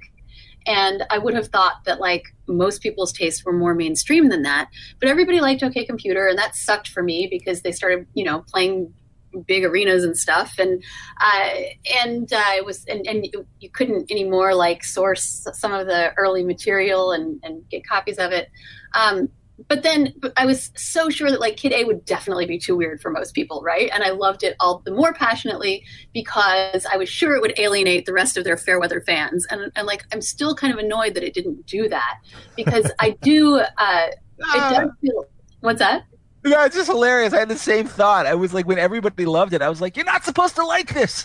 Right, right. It's like deliberately obscure, and it does feel like a little bit of a middle finger to their stardom, as you were talking about. Some of their some of their other songs have been sort of reflections on on fame or nat- or, or surly reactions to to being famous, and um, and and yet you know like and like so Idioteque is such an amazing song because it's like a satire of a hit and, and, and like a dance song at the same time as it actually is like a great hit and a dance song. And this is like the time in my life when I'm going to raves and listening to a lot of electronica.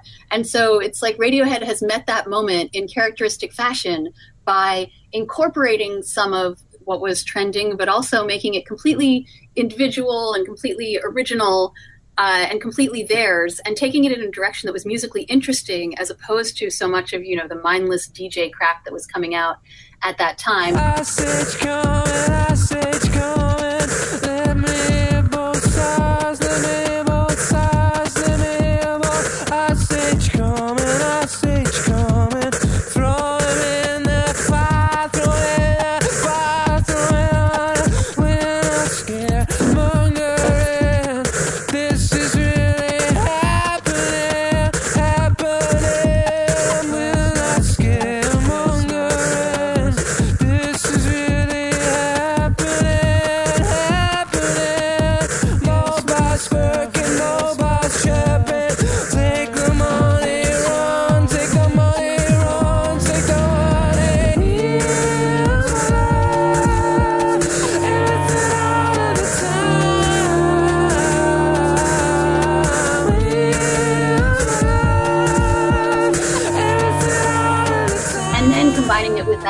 Sense of angst, uh, again, sort of carried forward into a, a new era um, where where they're thinking through these themes of modern life and, and modern existence. And like you know this sentiment in everything in its right place is very much uh, very very much on a continuum with okay computer right? And and it's it's like a fitter happier type of idea. And yet it's this weird you know syncopated uh, unexpected uh, and, and to have it be the first track on the album is, is a real sort of punch in the nose that and and, and uh, yeah I, I don't I don't think this is my favorite album but it is it is an incredible album in part for I know brave feels like the wrong word but it was it's it's a pretty brave or at least ballsy thing to do for a band that had achieved incredible mainstream success to like really try to go in a different direction in a way that was very avant-garde and and very um,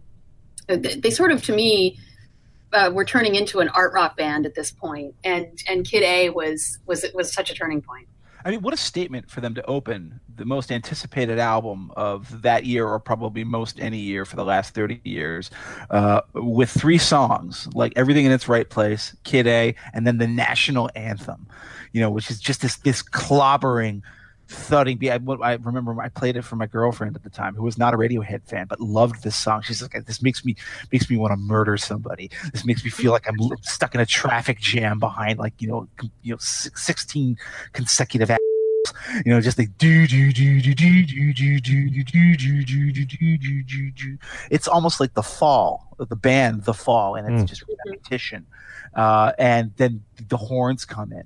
These horns, when the brilliant idea behind the horn part in the national anthem is it sounds like chaos, but what they did is they they actually they they brought each individual player and I said, you know, you just play, you know, play what you want freely.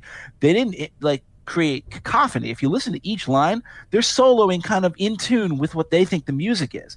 But since all these like seven to eight different people had completely different ideas of how they would handle this music, when you put them all together, it sounds again like a traffic jam. Like everybody's just like you know completely at odds with one another, and it creates this glorious mess of sound that works perfectly for the theory for the thesis of that song which is just the most simple lyric. Everyone around here, everyone has got the fear. It's holding on. And that's the entire song. And it just works perfectly.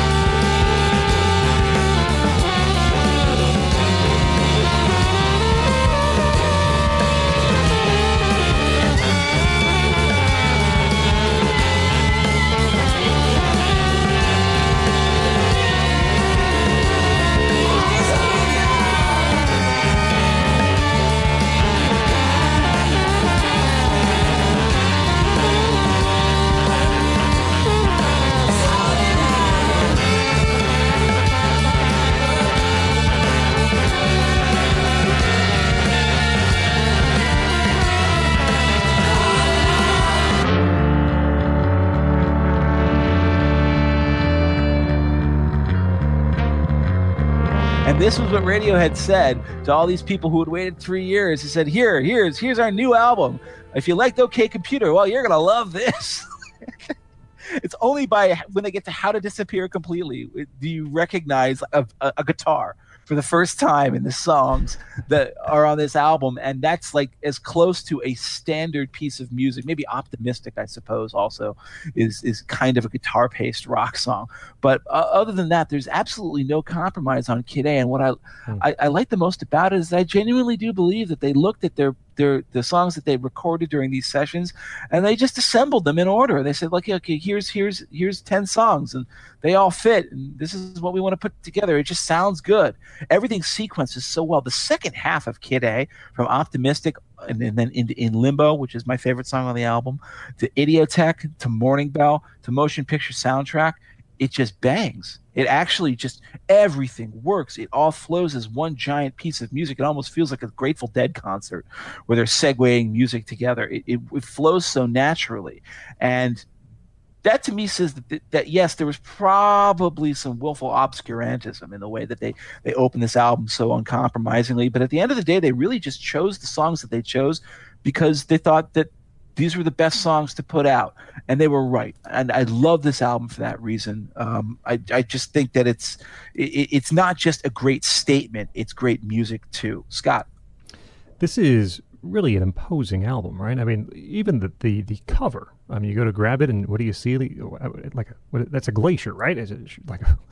Um, it's just it's so imposing, and then you get a hold of it, and I, I I think I shouldn't like this album. Just listening to it, I, like this is not really my thing, and yet it's done so well.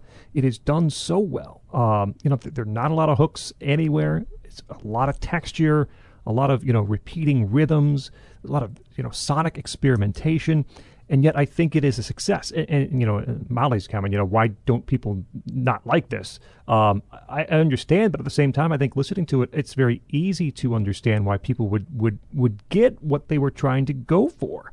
Um, and that's a credit to everyone involved, you know, from the songwriting to the performances to the production. Um, we haven't talked a lot about yet. You know, the, uh, Nigel Godrich, who's been with them for an awfully long time, very, very important to the sound and, and how these albums come off. Um, yeah, I mean, those first couple of tracks, uh, everything in its right place, is is just a, an amazing way to start the album. National anthem, um, those horn stabs, those low bassy horn stabs that pop in. You know, you got almost what two and a half minutes in that song till there's any vocals. It's, it's not unusual for some of the songs. Uh, Tree Finger, which is like a very Brian Eno esque kind of uh, ambient soundscape sort of song. I, I, I like that. I, I shouldn't like that. It's, it works. It works it in the works. context of the album. It's, Yes. it's sort of like this this wash of fresh air that sort of purges the mood between sides of the album. It, it, it it's it's needed where it is. It would work in no other place than as track five Yeah. on Kid A. Optimistic is a, is a great song. It, it probably is the most like OK Computer, probably right. I mean, it was the one that, that got played on the radio that people might know if they don't know the rest of the album. Um, um, Morning Bell might be my favorite track on the album. I really like Morning Bell with those kind of slinky guitar licks and those pulsing organs.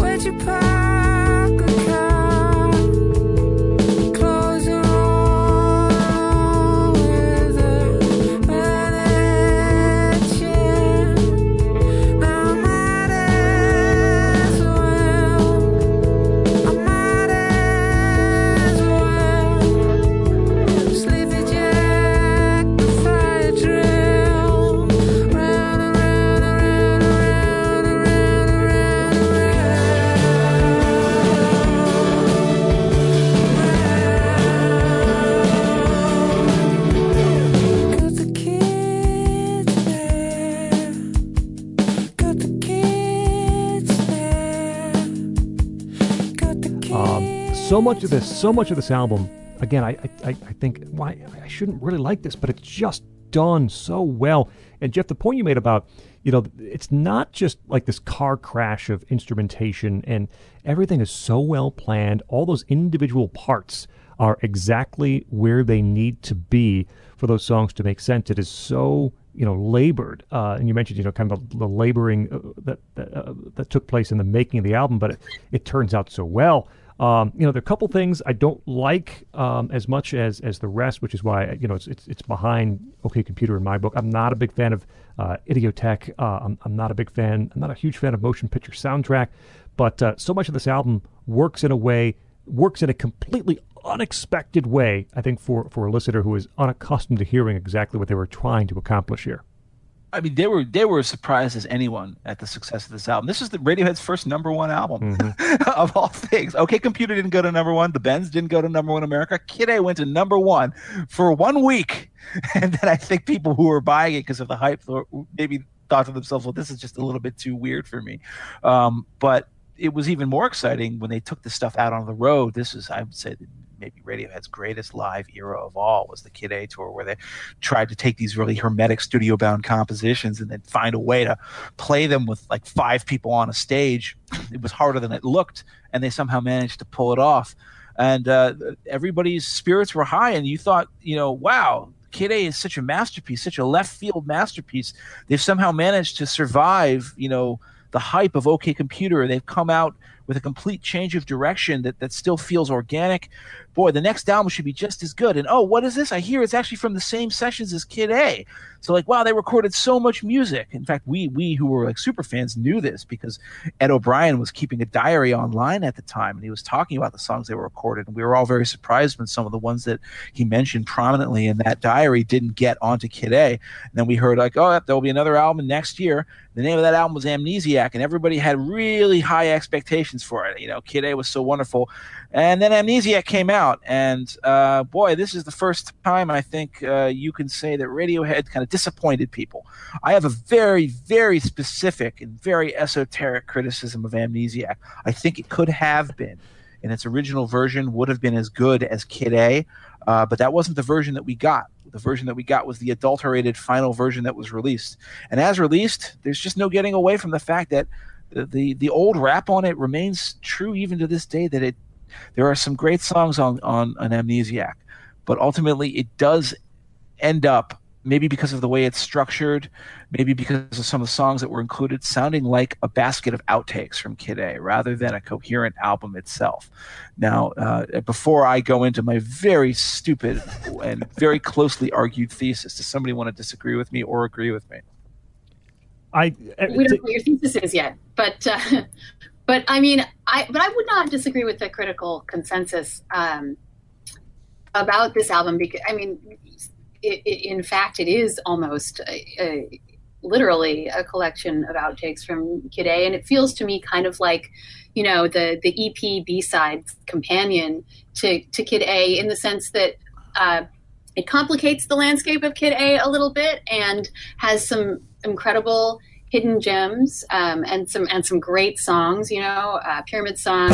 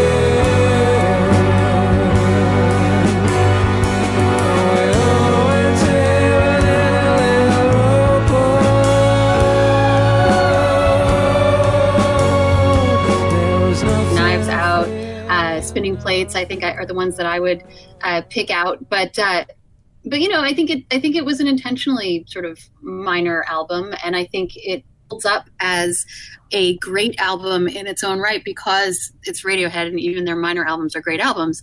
Uh, but I'm but you know. I don't think it's a, even really a criticism so much as just a factual statement to say that it is more of a, a, a sequel and, and companion to Kid A than it is its own standalone artistic statement. And I would, I would just say everything I just said about Kid A doesn't apply to Amnesiac.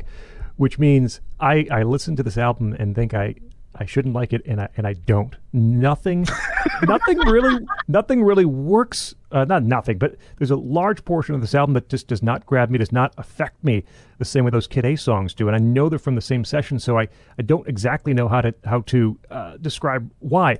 I, I, I think the songs are even more detached, even more at arm's length to the listener than than some Kid A stuff. I think the songs also are even are even more loose, even even less uh, wedded to any sort of standards of what we would consider, you know, pop music, right?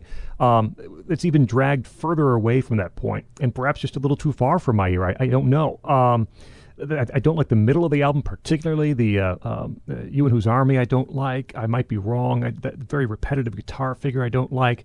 Um, you know, my favorite part of the album probably is "Life in a Glass House," um, which is uh, right the very last song on the album. And they brought in uh, this this, uh, this jazz band to play with them, and kind of suggested to, to to do it in a specific way. "Life in a Glass House" sounds unplanned um, in, in great contrast to the way the rest of the album sounds, which is very proper and very painstakingly sequenced and very painstakingly arranged. Life in a Glass House actually has somewhat of a loose feel to it, um, and that, that's probably why I like it the best from the album. Of course I like to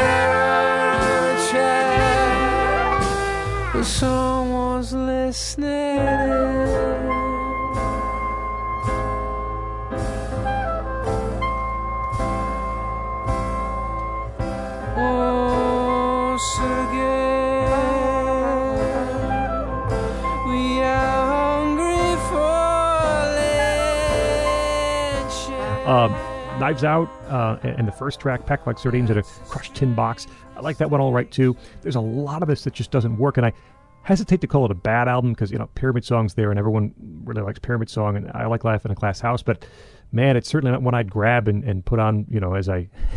as I would do anything, clean the house or go for a, a car ride, or it's just a really, you don't want to clean the house to Pulk/Pull Revolving Doors. I, I don't. I don't think so. That, that, that that grinding industrial kind of beat. Nah, not so much. So this is certainly the first one I would consider a I don't know subpar or disappointing. It just it really does not work for me. I just talked earlier about how Kid A is an incredibly well sequenced album, and that's one of its strengths. And I think Radiohead in particular paid a huge amount of attention to track sequencing. They did, they, you know, they've talked about this. That you know, their big criticism of Pablo Honey is that they didn't actually do the sequencing of that album themselves. Someone else did, and they think it really harmed the record. Um, from the Bends onward, they've really been sticklers about like what do you include, what do you exclude, how do you arrange songs, how do you present them to create an entire effect, and I couldn't agree more with that. I'm, I'm a big believer in the fact that albums can be greater than the sum of their parts uh, when they come across as you know an entire work, a whole presentation that you sit down and you listen to for like 40 minutes or so. Kid A was a smashing success on that level. It's an album that almost begs to be listened to from start to finish. Amnesiac could have been the same way because its original version had a different track listing until Thom Yorke freaked out at the last second and withdrew one of their best songs. In fact, I think one of their best B side ever, and one of their best songs may make my top five at the end. It's a song called Cuttooth. Uh, it was released as a B side of Knives Out. Uh, you know, later that year, uh, that was originally supposed to go in the slot where Hunting Bears is now. Uh, it was supposed to dollars and cents. It was supposed to crossfade into Cuttooth, and then Life in a Glass, uh, then like Spinning Plates and Life in a Glass House would have concluded the album. And if that album had been released as had been originally planned before Thom Yorke got the yips, people would talk about this as, if not an equal, then a, an absolutely worthy companion to Kid A. Because albums are like Jenga towers, as it turns out. You can remove just one brick from them, and the entire structure will come falling down. With Cuttooth on the album, where it was originally intended to be, Amnesiac would have a sense of rising drama, a climax. Cuttooth would be the climax, the catharsis of this record.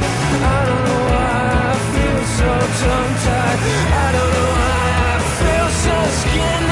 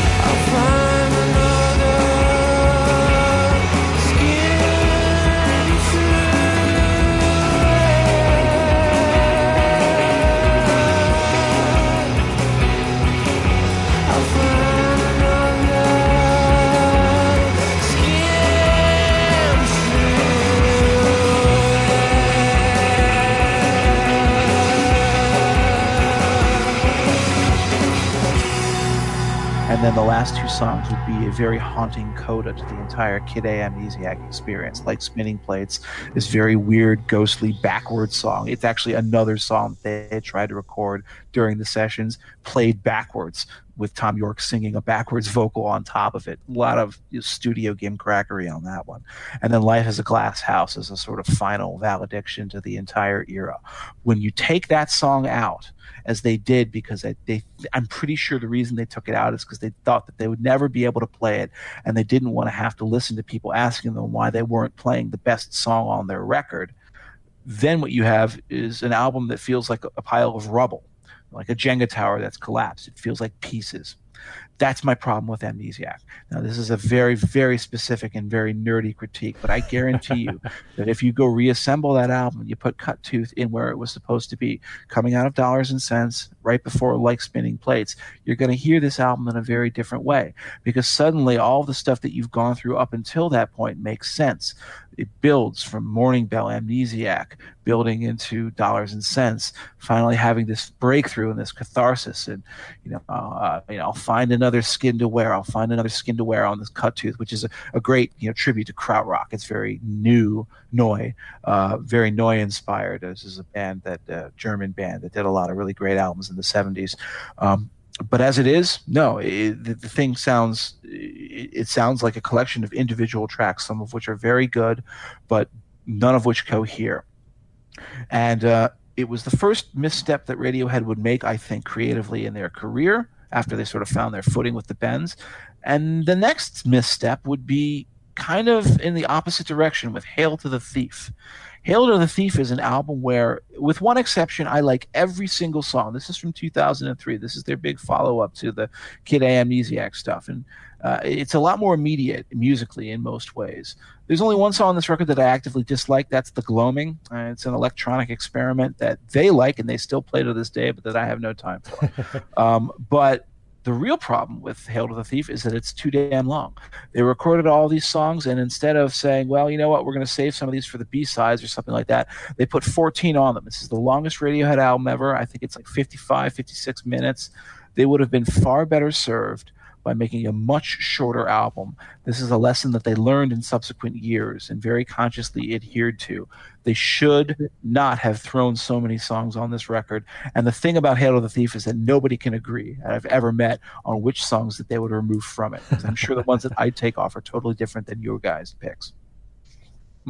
Yeah, this is, I think I told you, my least favorite album, although it's also when I finally got to see them in concert, so I'm conflicted about it. Um, and if you'll indulge me a little bit, I do want to tell the story of my my struggle to see Radiohead live. So after that first concert got canceled because their gear truck was stolen, the next time they came through town, they all got sick in like Omaha or wherever it was. They had their previous stop on the tour, so the Denver show was canceled. That one, at least, I got my money back.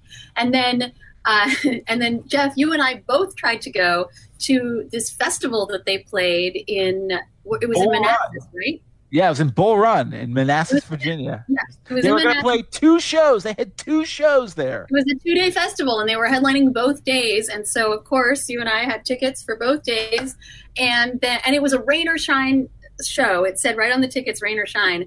Uh, but then, as my friend and I were pulling up uh, on the highway, there were big electronic signs out that said that the whole festival had been canceled because of rain. Uh, and so we stopped and like asked the trooper, like, "What do you mean it's canceled because of rain? It says right here that it's rain or shine." And he said, and he looked at us and was like, "Lady, that field is so flooded, the porta potties are floating." So that's why we, I couldn't see that particular show. And then I left the country for a couple of years. And, and then I came back to go through cancer treatment. And so I decided that as my sort of uh, Make a Wish Foundation that I would sponsor for myself, I was going through chemotherapy in Denver, and so I just treated myself to concert tickets at Red Rocks for that entire summer to every show that came through town. Um, and uh, Red Rock shows are all general admission, and it's an amazing venue. And I am glad that that's where I got to see my first Radiohead show, and I remember my my little brother and, and I we had tickets, but we got there, you know, six or eight hours early just to just sit in the line so that we would have the best seats when the doors finally opened. Um, so yeah, I, I do. I think Hail to the Thief is a bit of a cul-de-sac for the band. sonically. It feels like they were trying on something that wasn't really them. And of course, it's Radiohead, so they made it interesting and they made some nice songs out of it. But as a style, I don't think it works for them. And it, it also does seem like a little bit of a product of this time in music and in the world uh, where there's, you know, there's a lot of like indie rock coming out that is very mannered and so and, and hail to the thief has some of those influences where it feels to me very mannered very ornate very very baroque and this is also you can see it in, in the album art and in some of the the merch that came out with this album. So uh, you know i do like you said it's hard to decide what songs you would take out even though there's clearly too many.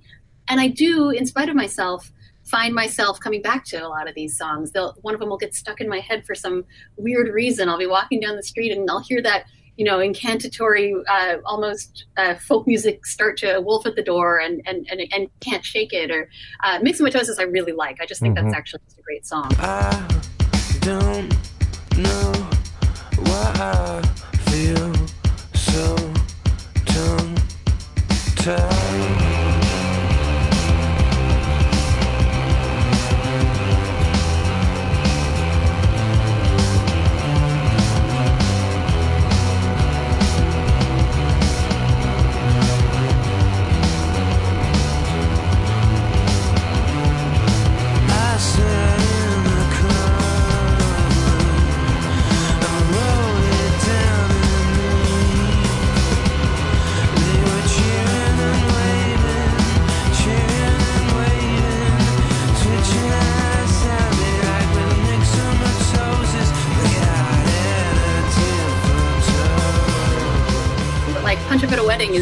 Is like this weird set piece, but it but it kind of works. Uh, um, I don't like uh, We Suck Young Blood. I do like the gloaming, although it's it's too loud. It's too long. Sorry. Um, uh, and and so and uh, backdrifting like again it's it's like catchy but i don't think it quite works so this is like to me a sort of collection of uh, whereas amnesiac i guess we were saying was a disjointed collection of songs this is a collection of disjointed songs to me um, and i think they ended up coming out of this cul-de-sac and going somewhere else uh, at the end of it. So that shows their good judgment at least. But i also think that when, when it's your favorite band you you go with it whatever they try right? Whatever they're trying to do you think well maybe if i don't react to this positively maybe they know something i don't and maybe i should listen to it more and convince myself to like it.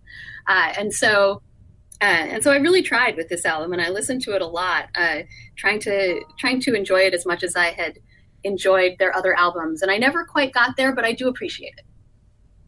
Scot? I think that there is some really good qualities to Hail to the Thief. Um, we talked previously about how carefully planned those songs on Kid A and Amnesiac are in terms of how some of the more modern production elements and so, you know the blips and bloops and s- samples and, and, and, and things were, were sort of interspersed with with instrumentation.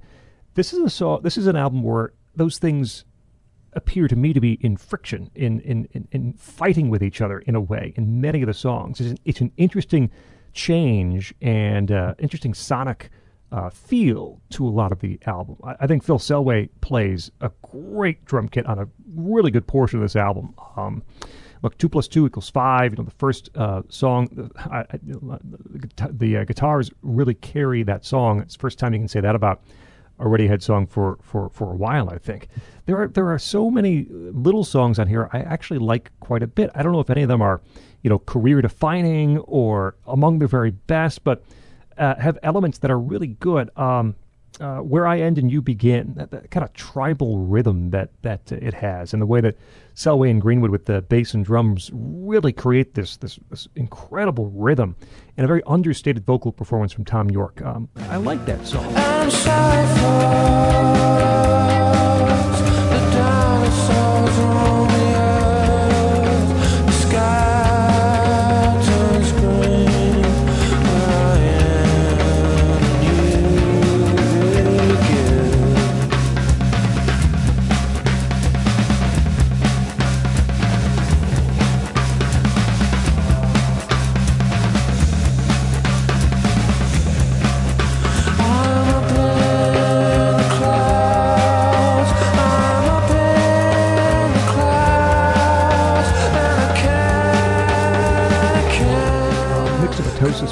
Molly mentioned, where those synths kind of re- uh, are replacing the guitar parts on the album, you feel very disoriented listening to that song. It's a very dense song with some odd time signatures, and I think it works really well. Uh, a Wolf at the Door, uh, where Thom Yorke is perhaps delivering his fastest vocals. It's a very, very fast paced, very quick song. Uh, in his lower range, the words just kind of spill out of his mouth through the, the verses on a wolf at the door. I like that one quite a bit too. I don't know if there's anything that, that's really stand out, classic, you know, very best. But there are a lot of pieces here that I think that, uh, that, that many listeners w- would like, and it's it's fairly accessible. Uh, I, I think, especially compared to, of course, the last couple of albums uh, for, for like a first time listener.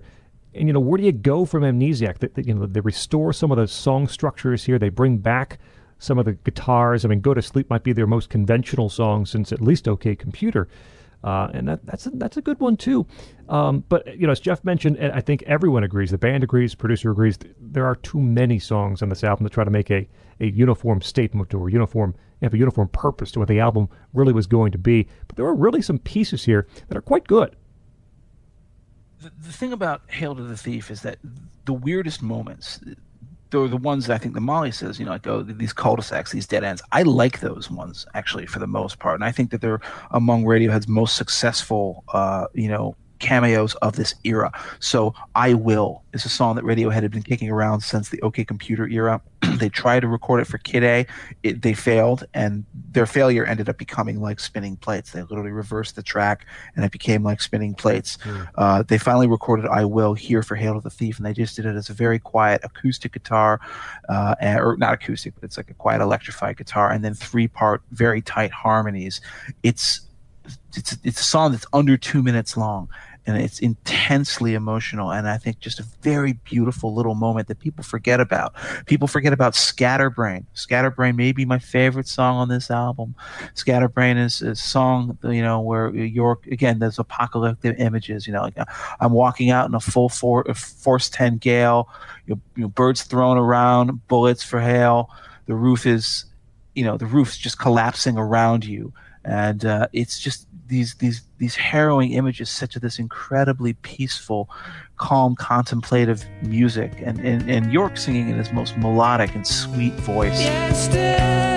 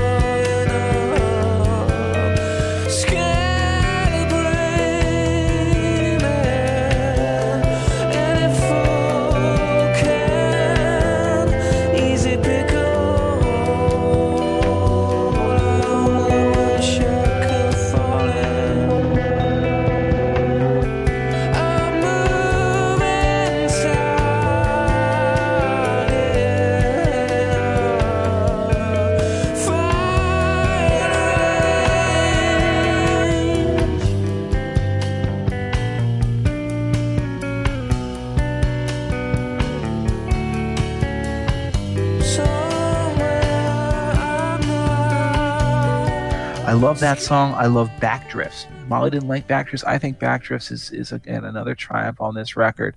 You know, uh, not only the whole, you know, we're rotten fruit, we're damaged goods lyrics, but then all of a sudden it just breaks into that cheeky little piano solo in the middle of the song when you least expect it to. It's all these very digital, bleepy, bloopy sounds. And then all of a sudden, oh, you know, here's Thom Yorke sitting at his piano playing, you know, th- this, this little melodic and harmonic line comes out of nowhere. It really works wonderfully for me. You fell into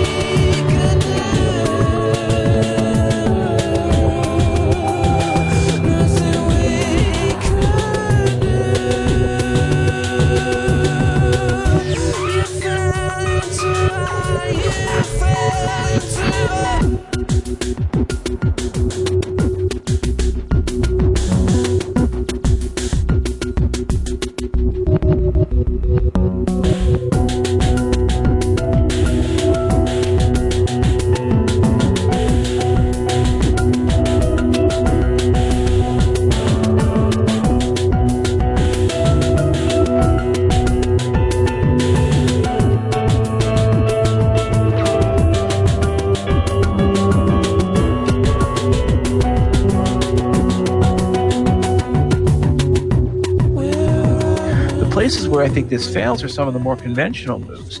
I think Go to Sleep is a boring song. It doesn't even know how to end. It just fades out. A Radiohead song fading out is usually a bad sign. they're, they're, they're a band that really thought hard about how they wanted to begin and end songs. So when they fade a piece out, it's because they really just don't know what to do with it. And I think Go to Sleep just kind of feels a little bit lazy as a songwriting exercise. I think, you know, some of the, this is the first album where they toured the music live before they recorded it. They, they, they went to Iberia, to, to uh, Spain and Portugal, and they toured all this music over there, played it all live first to just get a, get a sense of what it would sound like, which is one of the reasons why it, it feels like a much less studio bound album than its two. But something like Sit Down, Stand Up is a song that feels to me like they fell in love with it by playing it live, and they didn't realize that absent the spectacle of watching all the lights Yes, flash, yes, yeah. you know that it, it doesn't sound like much of anything on a record. It, it doesn't really have any real purpose. The gloaming for me feels the same way about it. And of course, the last thing is, you know, we talk about songs that you, you find yourself humming on the street. Well, you know, just like Molly, "A Wolf at the Door" is one of those that comes back to me. It feels like a song that's ever more relevant for the age of social media and you know, like Twitter mobs and things like that. And I try to, I keep the wolf from the door, but he calls me up, you know, you know calls me on the phone, tells me all the ways that he's going to mess me up, steal all my children, you know, if I don't pay the ransom, and I'll never see them again if I squeal to the cops. Oh God! And at the end, he's just so overwrought with with with fear that all he can do is, and I just go, ooh, ooh, those beautiful little soaring oohs at the end of the song just say so much in their frustration, their their nonverbal frustration.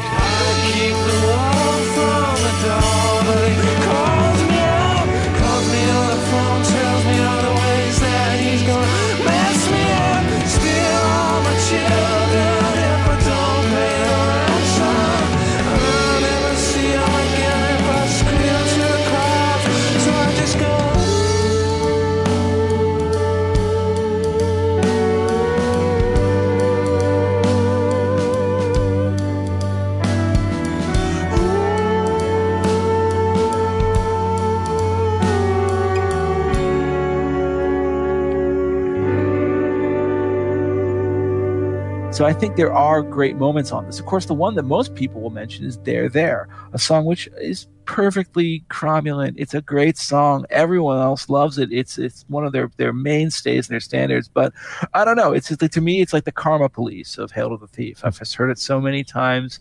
It's it's it's so sturdy and well done. It has you know the double drums. Or there are three drums tracks on that album. There's Phil playing drums, and then both Jonny and Ed are playing timpanis. Uh, you know, up front. And if you've ever seen them do it live, it's quite the spectacle live. But um, you know, as a song that I listen to, does it stick with me? No, it doesn't stick with me.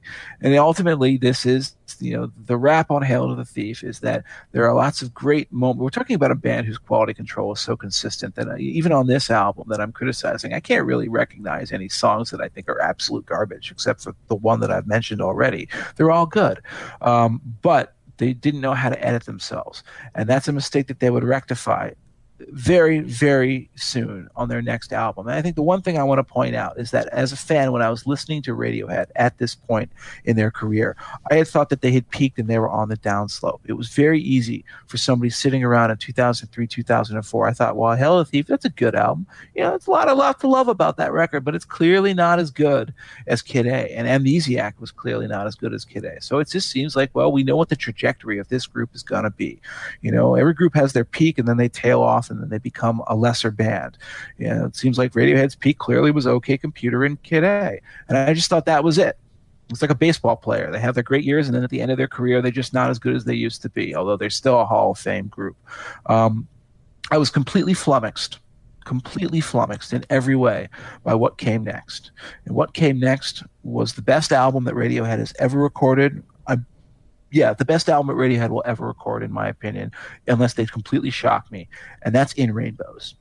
In Rainbows was first the songs were first demoed in 2006 it was released in 2007 with the most hilarious strategy ever where they literally released it online and they they told their fans that you can pay what you want uh, you don't have to pay anything if you don't want i i like a fool paid uh, you know sixty dollars for the import two CD box set because that's the kind of fan I am.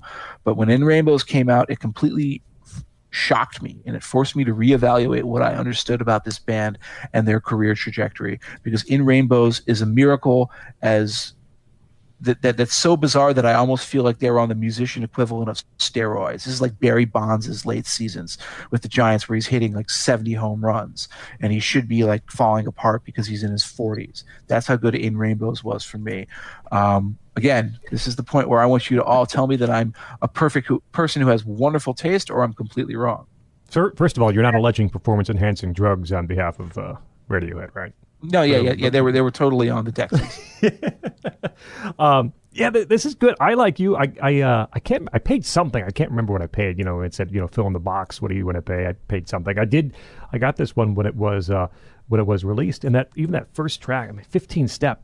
Ah, it's a good song. It's skittering beat, very fluid guitar line. There's a great bass line in 15 step, which is a little bit buried uh, in the mix. Um, and this unstoppable drum beat, right? That, that just carries that song the whole way through.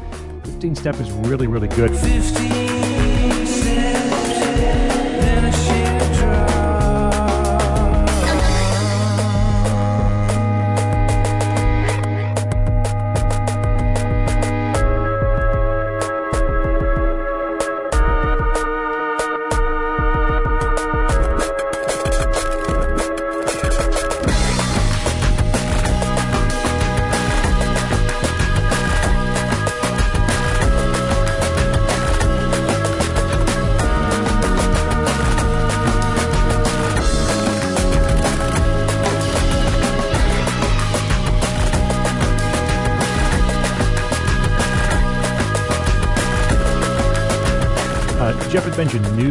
um, which is a song that dates back to, uh, what, 1998 or so, that the fans liked, but played a, a lot of concerts.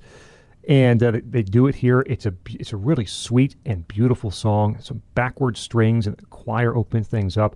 Just a very simple bass drum driven song, but uh, beautiful, beautiful track. Uh, Weird Fishes uh, sounds sort of like a like like Johnny Marr is playing guitar with the, those those uh, arpeggios, those tracked arpeggios on the uh, on the guitar. It's a it's a really good song, and I want to mention uh, oh Jigsaw falling into place, which I really love. Um, it's this driving acoustic guitar loop, uh, and then later in the, in the in the track, this ascending electric riff. Thom Yorke gets to use really his entire range from a low register to a high register. It just builds to a great pace late, has a great end to the song. Jeff talked about how Radiohead knows how to end songs, what they want to do. Uh, Jigsaw falling into place is, uh, is is one that I think they they they, they just know exactly what they want to do with it. Um, and um, you know, from start to finish, it's a very very good album. It's not as dark or, or, or angry or kind of introspective lyrically, I think.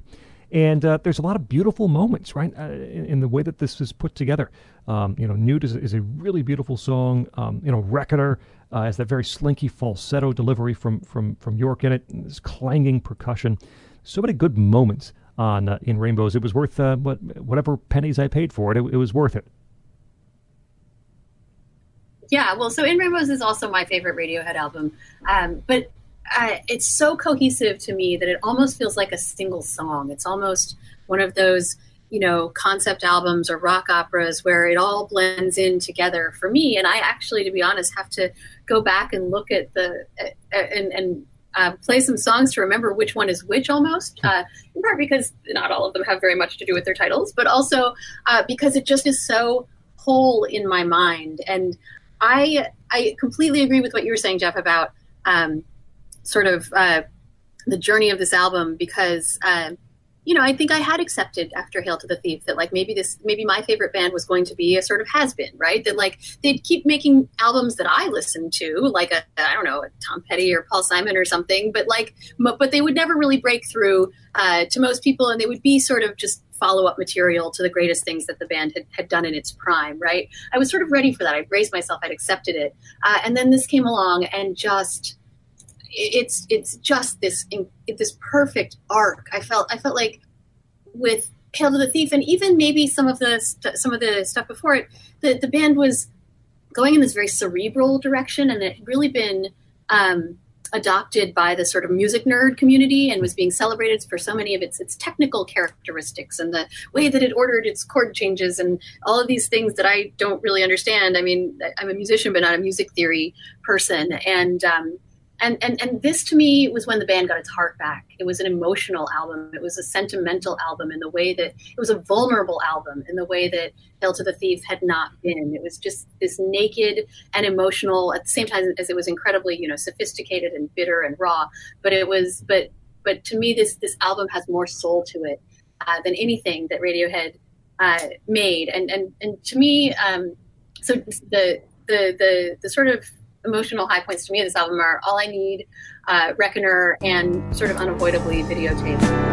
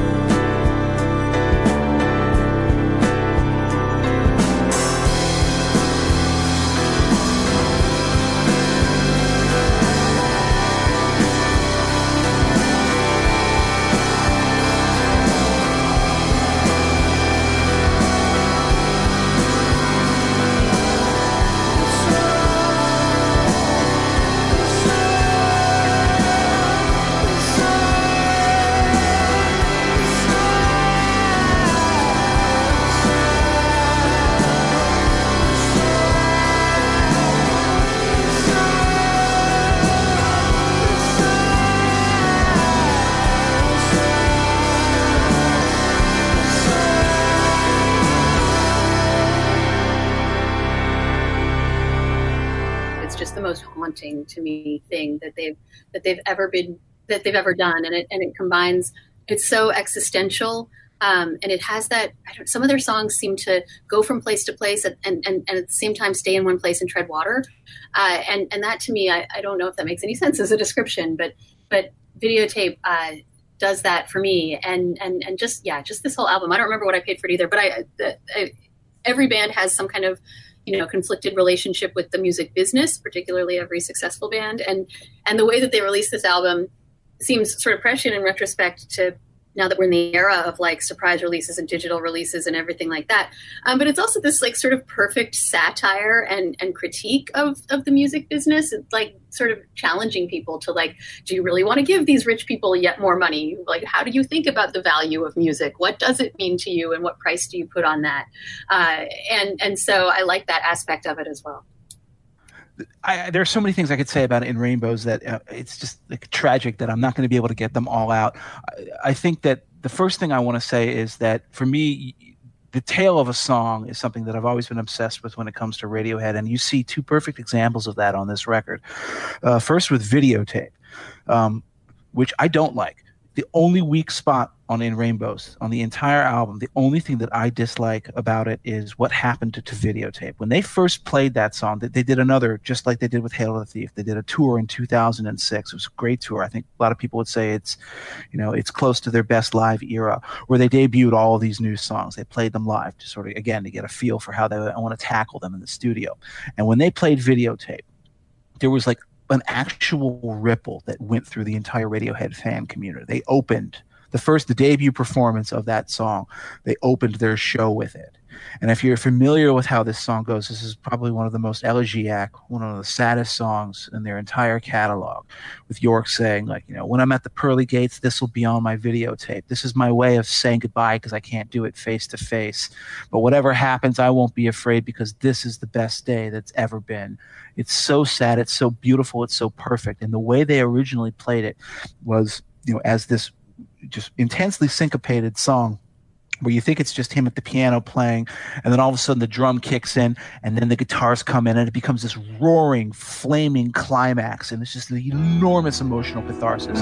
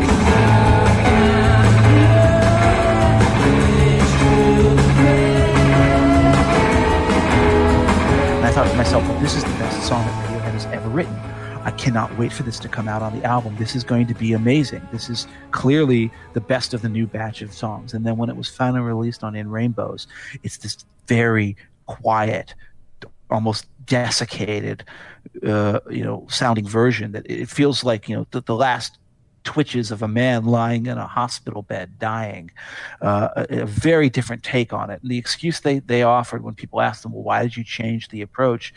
Is they said, well, you know, we just had trouble nailing it in the studio. I don't know if that's right or if they just fell in love.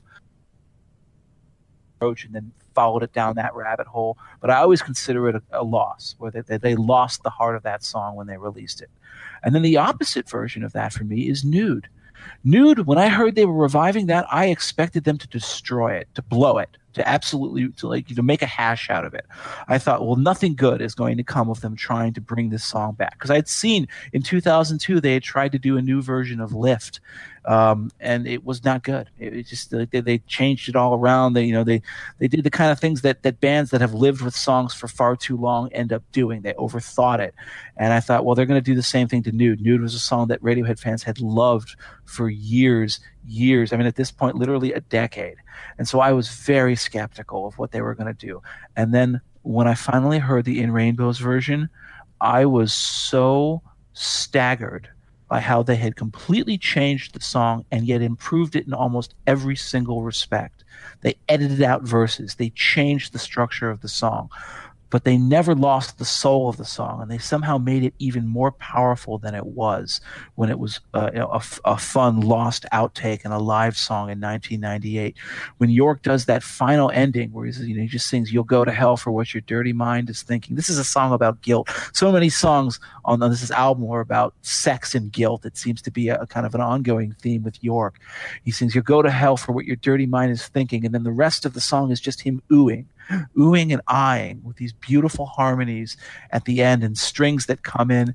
And it's just the most glorious thing in the world that I would never have thought that they were capable of claiming from a song that they had spent so much time worrying over for the past 10 years.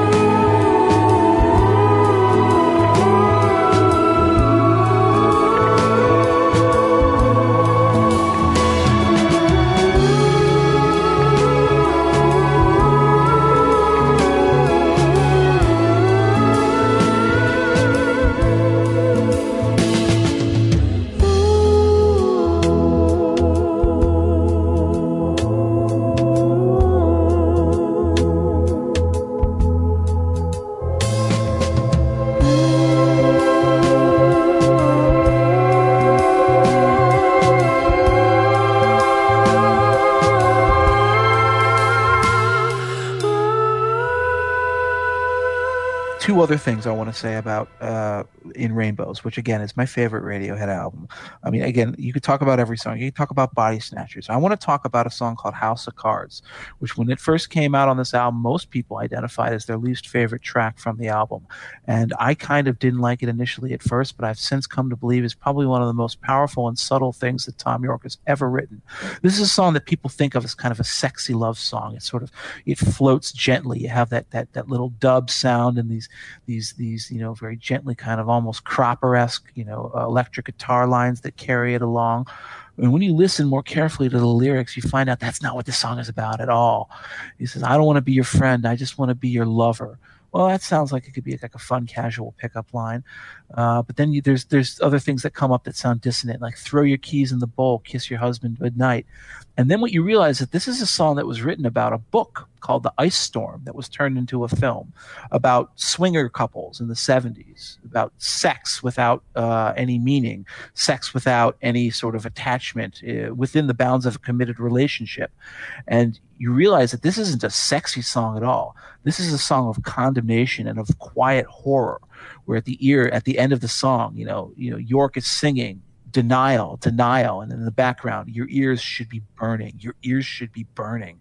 And you don't even realize that that's what this song is about unless you pay attention to the music as well, which has this very queasy, queasy, dubby, underlying oceanic sound to it that makes it clear that they're trying to undercut the sort of sensualness of the lyric, you know, and, and of the melody that, that, that might make you think this is supposed to be an appealing song. But no, they're actually, this is a warning.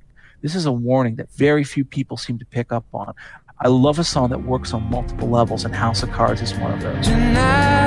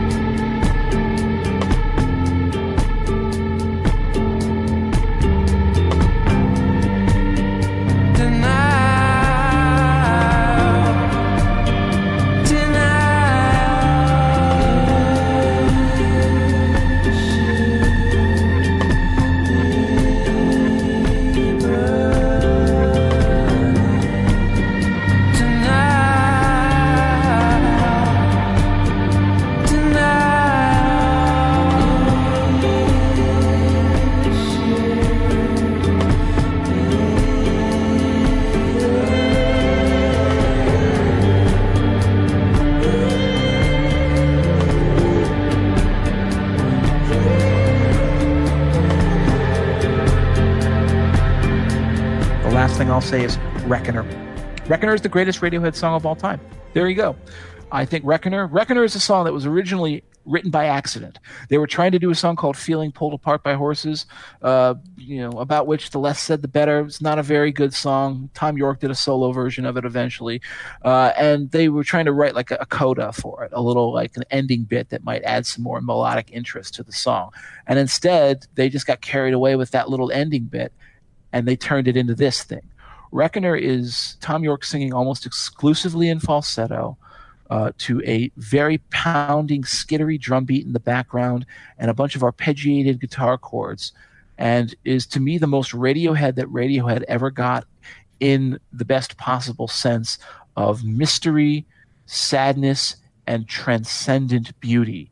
When it comes in for that final verse where he says, Radio Reckoner, take me with you, dedicated to all human beings, and then the strings come in as they fade out.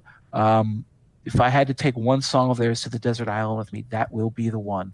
That is the uh, the finest moment of their career, as far as I'm concerned.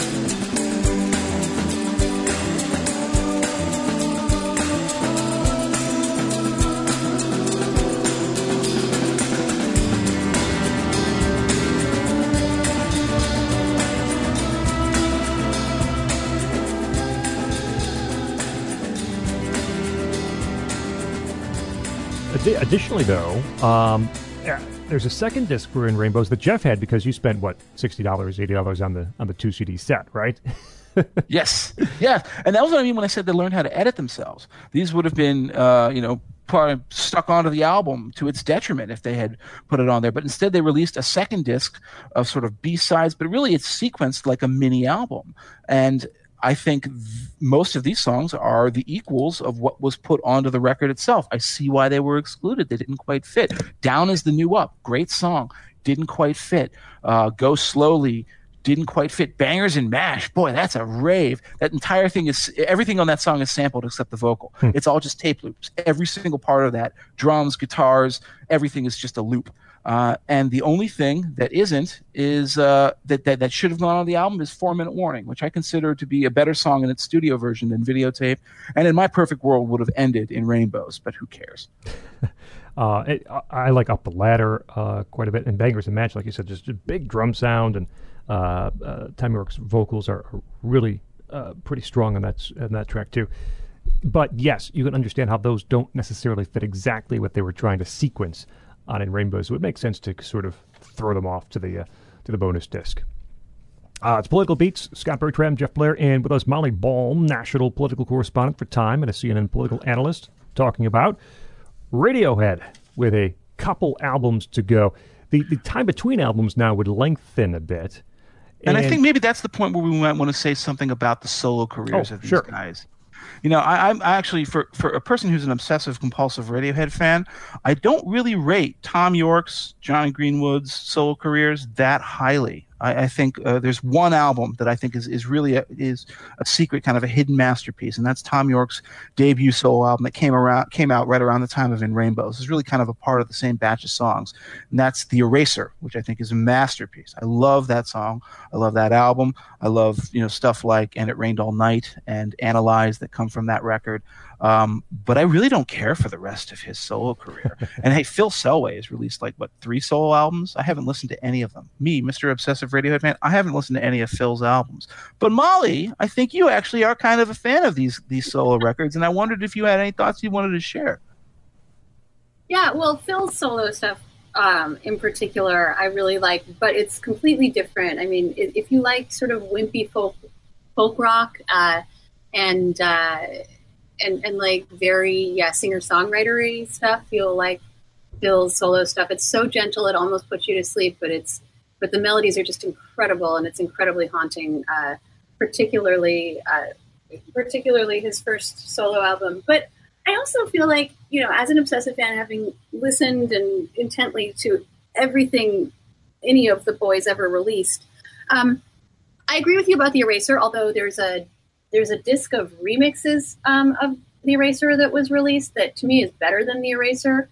Um, where I don't know who it was exactly, but like they they remixed a bunch of uh, the Eraser tracks, and they just come out much more funky and interesting.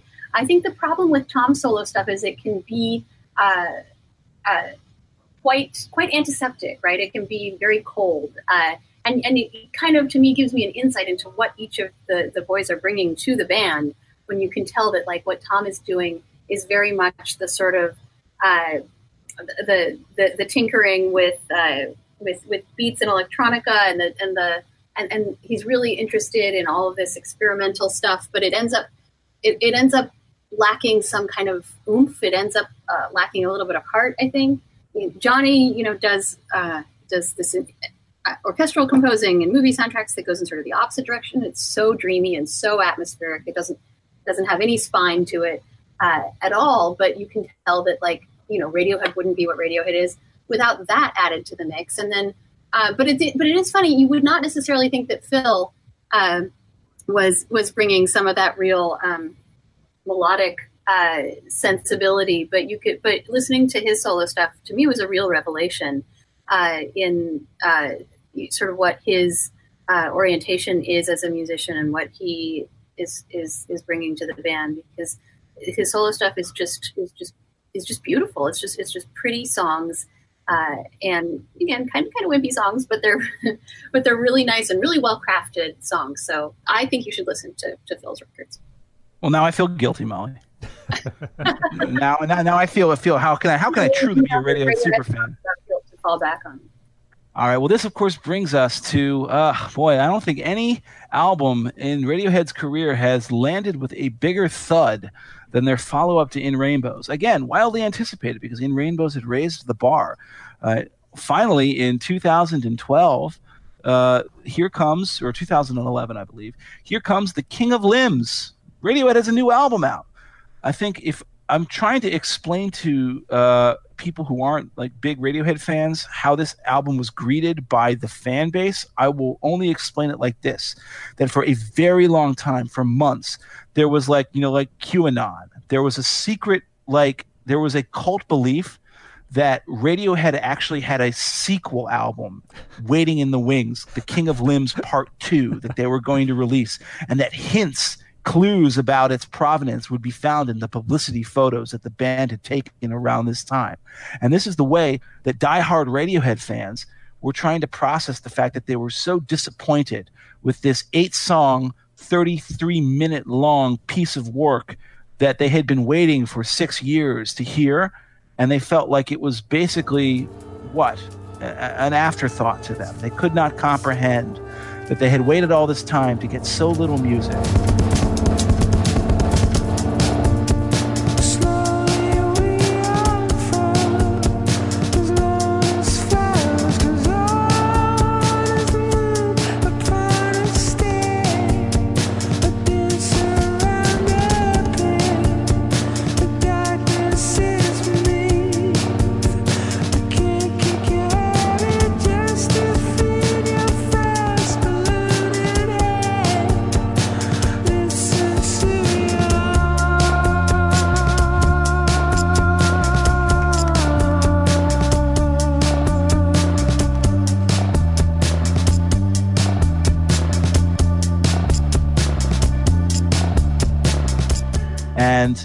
Nobody really has much good to say about the King of Limbs these days, but I will defend it. And the thing I will defend the most about it, ironically enough, is that with time, now that we're no longer sitting here with bated breath waiting for the next Radiohead album, I think its brevity is a key virtue.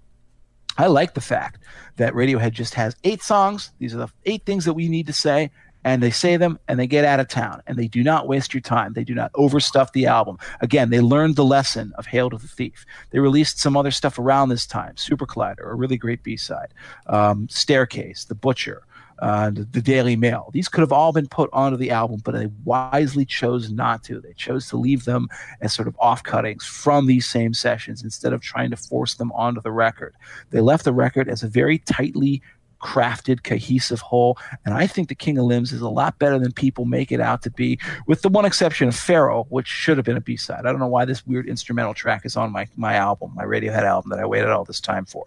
But uh, I'm sure Scot, you will have you know many terrible things to say about this least loved of Radiohead records. No, you see, that's where you're wrong, my friend. I, uh, uh, you know, I'm not a super fan, and I wasn't waiting with bated breath for its release, so I, I acknowledge that I probably hear it differently than many Radiohead uh, Radiohead fans did at the time of release. But I really, really, really like this record.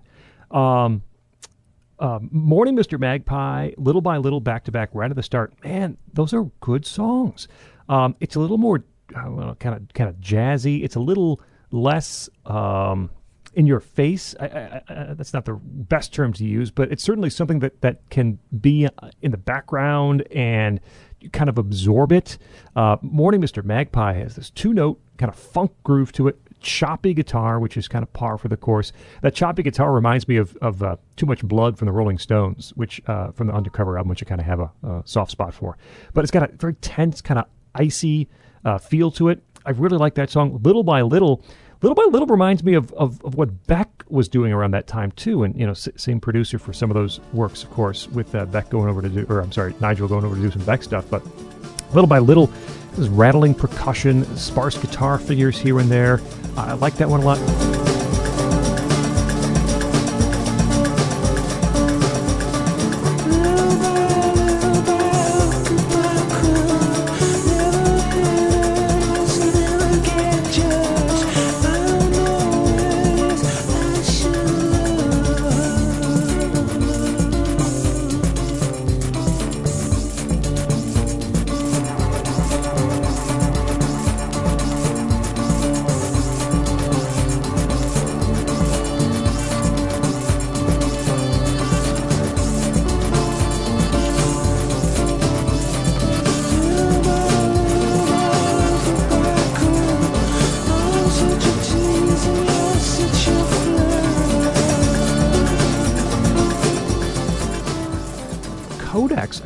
Just a really beautiful uh, ballad, this piano ballad that that contains all of its energy. It never quite explodes, right? It just kind of it, it just exists. Um, it- it's it's very simple. It has this trumpet counterpoint to the piano that that kind of pushes it forward, and this barely audible beat in the background. Like Codex quite a bit. Uh, Give Up the Ghost, where uh, I don't know how many Thom Yorkes are singing. There's like this multi-layered kind of looping vocal to it, haunting quality to it. Um, I like all those Only one Thom Yorke is singing. It's actually an amazing trick. He has a repeater pedal. This is, he does this live.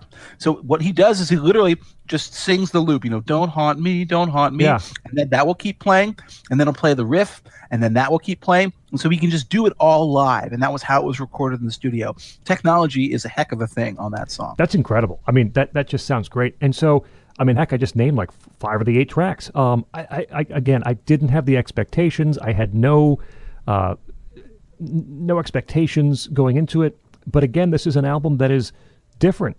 Every incarnation, with you know maybe the exception of Amnesiac, which which you know uses some some leftover tracks from from Kid A, is really a different edition of Radiohead. And this is no different. It's a it's a different feel. It's a different grouping of songs.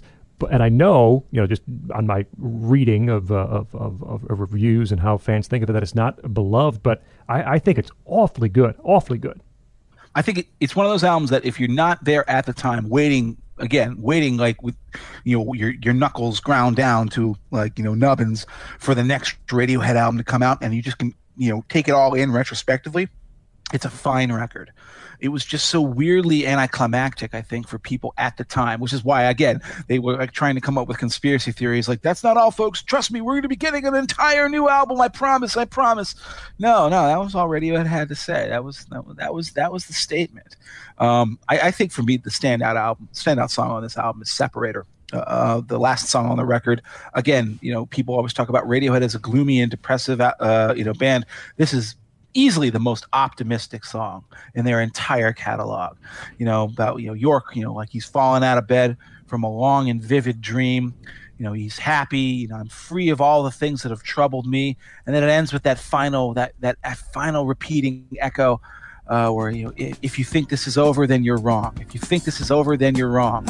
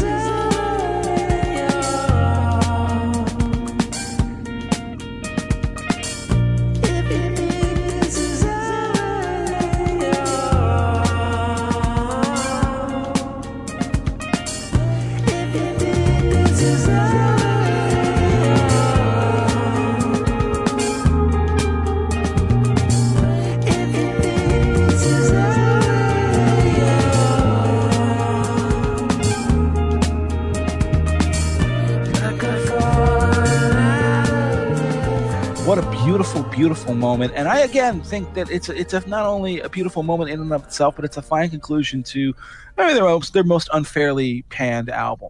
Um, but Molly, uh, I don't know if if you uh, are on the hater bandwagon or are you on the uh, the secret fan wagon. Uh, yeah, so I don't have very much to add to what you guys said. Uh, I have very little to say about the King of Limbs. Uh, I wouldn't say I hate it. It I just uh, it, I'm in the I'm in the meh camp, not the hater camp or the. I am I am psyched that we found the one big King of Limbs fan out there to bring on this uh, broadcast. But no, I mean, I just I honestly haven't listened to it that much. Uh, it doesn't stand out for me in any way. Uh, I also, uh, you know, would have liked as as an obsessive fan to have a little bit more to go on after so many years. But um, but yeah, I mean, it, it is what it is. So after the King of Limbs, Radiohead toured. They toured the album as as is their their habit for a couple of years, in fact, and then they fell into silence. And I and I won't lie, I was sitting there, and I and nobody really had any updates. Of course, the band keeps a really tight lid on things, very close lipped. I had kind of informally just made the assumption that they, if not had broken up, had just sort of decided to end it, that they'd gone dormant, that, yeah, that was it. You know, well, we're not going to hear any more music from Radiohead. And oh, that's a shame, but, uh, you know, that's just the way it is. And then, by gum, they did it to me again. They did it to me again. They just announced out of nowhere, hey, you know, we got a new album. It'll be out next month. Uh, you know, see you soon. And that, of course, happened in 2016. And this is their, to date, most recent record, A Moon Shaped Pool. And again, they, they, they keep surprising me. Some of these, some of these songs are, uh, again, years and years and years old. One of them, the last song on the record, is in fact dates all the way back to 1995. A lot of them are very new, but again, it's a totally different feel from everything that they had done prior to this point. A Moon Shaped Pool was greeted, I think, with essentially universally rapturous reviews, which I think is a little surprising to me, given that this is an album that is extremely quiet and very kind of you know meditative and contemplative. Very sad very dark very inflected i think with the personal uh, you know sadnesses and tragedies of the, the lives uh, of the members of the band. But in, as far as a late period mature statement this is what i mean when i say like radiohead is a band that i felt like i've grown up with. You know as i've aged they've aged. You know they're not writing kind of mopey depressive songs about teen angst anymore. When you listen to you know stuff like daydreaming which clearly seems to be we all thought it was you know when it, it came out about the dissolution of thom yorke's relationship with his wife or his partner. I don't think they were ever formally married but they had mm-hmm. two kids together. They'd been together for you know, decades. Just happy to serve.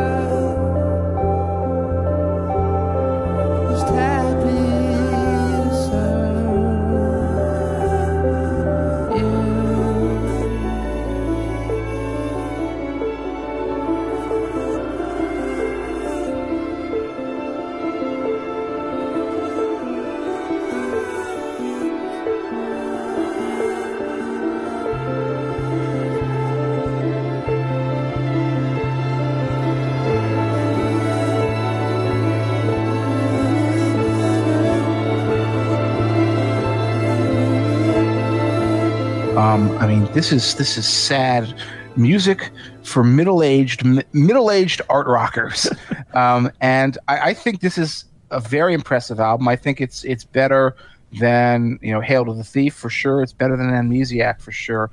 Um, and I know that a lot of people consider it to be one of their greatest records. I, I, I still don't know where I'm going to put it ultimately in their hierarchy. I think it's too soon to tell.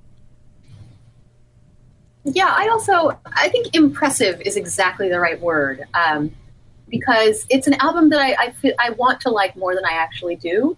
I am impressed by it. Uh, it has many uh, impressive characteristics. The turn toward orchestral arrangements is very interesting, and sometimes it works for me, and sometimes it doesn't. I feel like there's a little bit too much strings in a lot of places. Um, and you're right; it is it is very middle aged. Uh, in its in its moods in this and, and, and so it has a maturity to it uh, that for the same reason you know uh, teenagers are exciting and, and old people are sometimes not. Uh, but but but also uh, they they're they're wiser and, and more grown up and they know more. Uh, that that's kind of the type of album that this is. They're not writing the mopey teen songs anymore but they're also not really rocking and I kind of miss, miss the rockin'. And Burn the Witch has a little bit of that. I think that's you know the, the most sort of catchy and jittery and sort of traditionally Radiohead song with the falsetto and and like low flying panic attack. It's just a classic Radiohead lyric, right? It's like almost a motto of a lyric.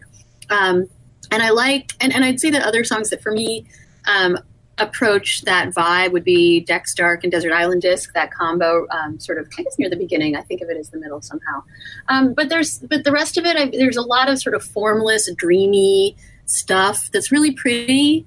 Um, and maybe you have it on in the background, but it doesn't, it doesn't catch my attention in the way, um, the way that a lot of their best stuff does. And then, and then True Love Waits is a real, is a really interesting arrangement, right? Of this song that, as you mentioned, had been, they, they wrote literally decades ago. It comes out of a completely different phase of their consciousness and their uh, their sensibility. Um, and you told the story earlier about you know being hit on by fans or, or beset by, by fans in Japan. I actually didn't know any of that, but I do think of it as coming out of you know the motto "True Love Waits" came from that '90s moment of like promise keepers and purity balls, and so it was a slogan for the abstinence movement, right? Uh, and I love the way they take that and turn it around. So instead of being about how you know, if you love someone, you'll wait for them. Then true love becomes the character that is waiting. It, it has it has agency, and true love is almost this sin- sinister thing that that, that waits in, in, in corners and can jump out and surprise you. Um, so so I but but it's really interesting the arrangement that they chose to to record for this album because it it feels like it's at like half speed uh, and uh, you know, they could have done it at least sort of twice as fast and made it much more of the kind of song that they would have, I think, made back in the 90s. Uh, but instead, it very much is in keeping with the dreamy vibe uh, of this record, uh, and and so it, it both it both fits and doesn't. Um, and, and and I wonder, I wonder if this was the right place to to finally drop, you know, this song that we had all known about for so long. Scot, before I get to, to my, my little monologue, do you have any thoughts? It's um, you know, I, I didn't notice this, and I read a review or something on, on the uh, on the album. You know, the, the, the songs are, are are tracked alphabetically, which I, I just had not noticed until someone else pointed it out. But it's true. We, we immediately noticed that on the fan forums, and it's you, you can tell that they, they changed the names of some songs. Like Sure. so, um, uh, the numbers used to be known as Silent Spring, but they changed it to the numbers just so they could get that into alphabetical order. So obviously they, they were having a little bit of goofy fun with that.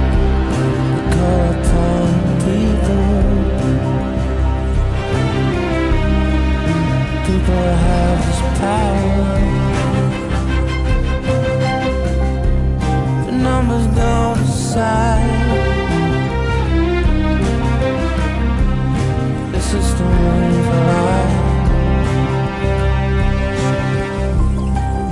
The river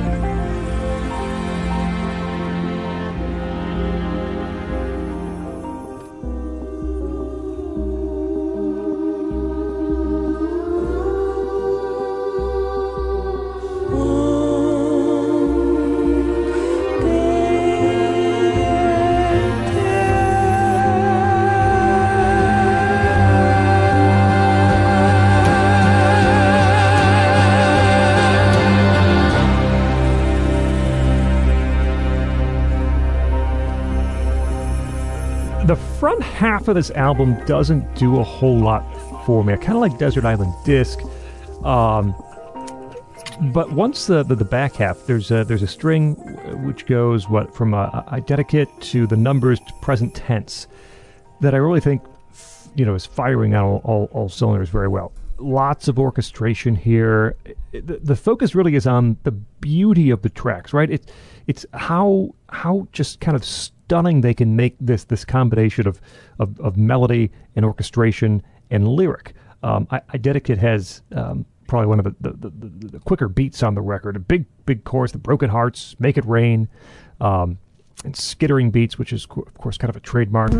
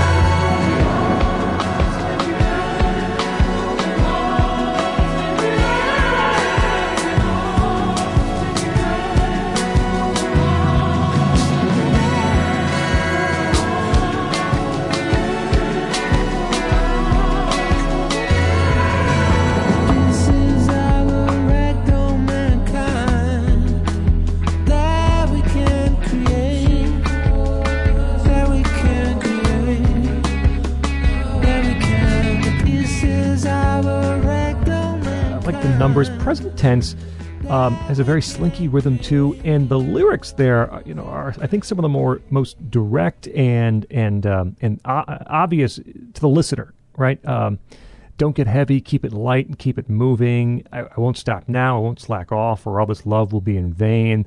A number of, of, of, of lyrics in that song that are that are, I think, meant to be pretty obvious to, to the listener. Um, I know some of these songs are, as you guys have both mentioned, are some years old in some cases, going back to, to finally complete them. That's not really unusual, right, for the band. We talk about doing that in Rainbows and other places, so it's not as if, you know, the, the Stones trying to, to mine the 72 sessions for Tattoo You or something. It's, it's a little different than that. And these songs finally have come to a place of completion where everyone feels comfortable with them. And yeah, it's a more uh, what a adult sound, I, I suppose. But really, the you know each album we've talked about has been a really different version of the band, just in terms of sonically. And this is one where I think the just the again the beauty of the songs and how they are putting those pieces together is what's almost most important to to, to the music. this is an album that's just haunted, haunted by ghosts. It's haunted by specters of mortality, which is ironic given, of course, that Spectre is a song that was supposed to be on this album that was recorded for these sessions but didn't make it. There's a whole story behind that. But I remember when it was first released, everyone thought, well, okay, you know, they're, they're obviously very gloomy. This everybody listened to this album and they heard it in the context of York splitting up from his his partner of of so many years, and then literally a month later, she died of cancer. And this, of course, had been something that had been known to him and known to obviously everybody in the band, but was kept very quiet and was you know intensely private, and that completely altered eh, my understanding. I think most people's understanding of what the music on this album was really about. Something like daydreaming. You know, it, it, takes on a completely different aspect when you realize that he's writing this in the, you know, both in the context of, of a long relationship that's fallen apart, but also that the mother of his child, who he still loves, is now, you know, dying young of terminal cancer. It's, you know, again, it's very dark. It's a very heavy thing, but it makes so much more sense. Glass eyes means so much more when you know it in that context. Even full stop, which seems to be like a, a you know, this again is very much the fastest song on the record. Again, in another kind of annoy, a krautrock tribute. Um, you know, y- the truth will mess you up. This is a song about failures in relationships. It sounds like he's criticizing him himself.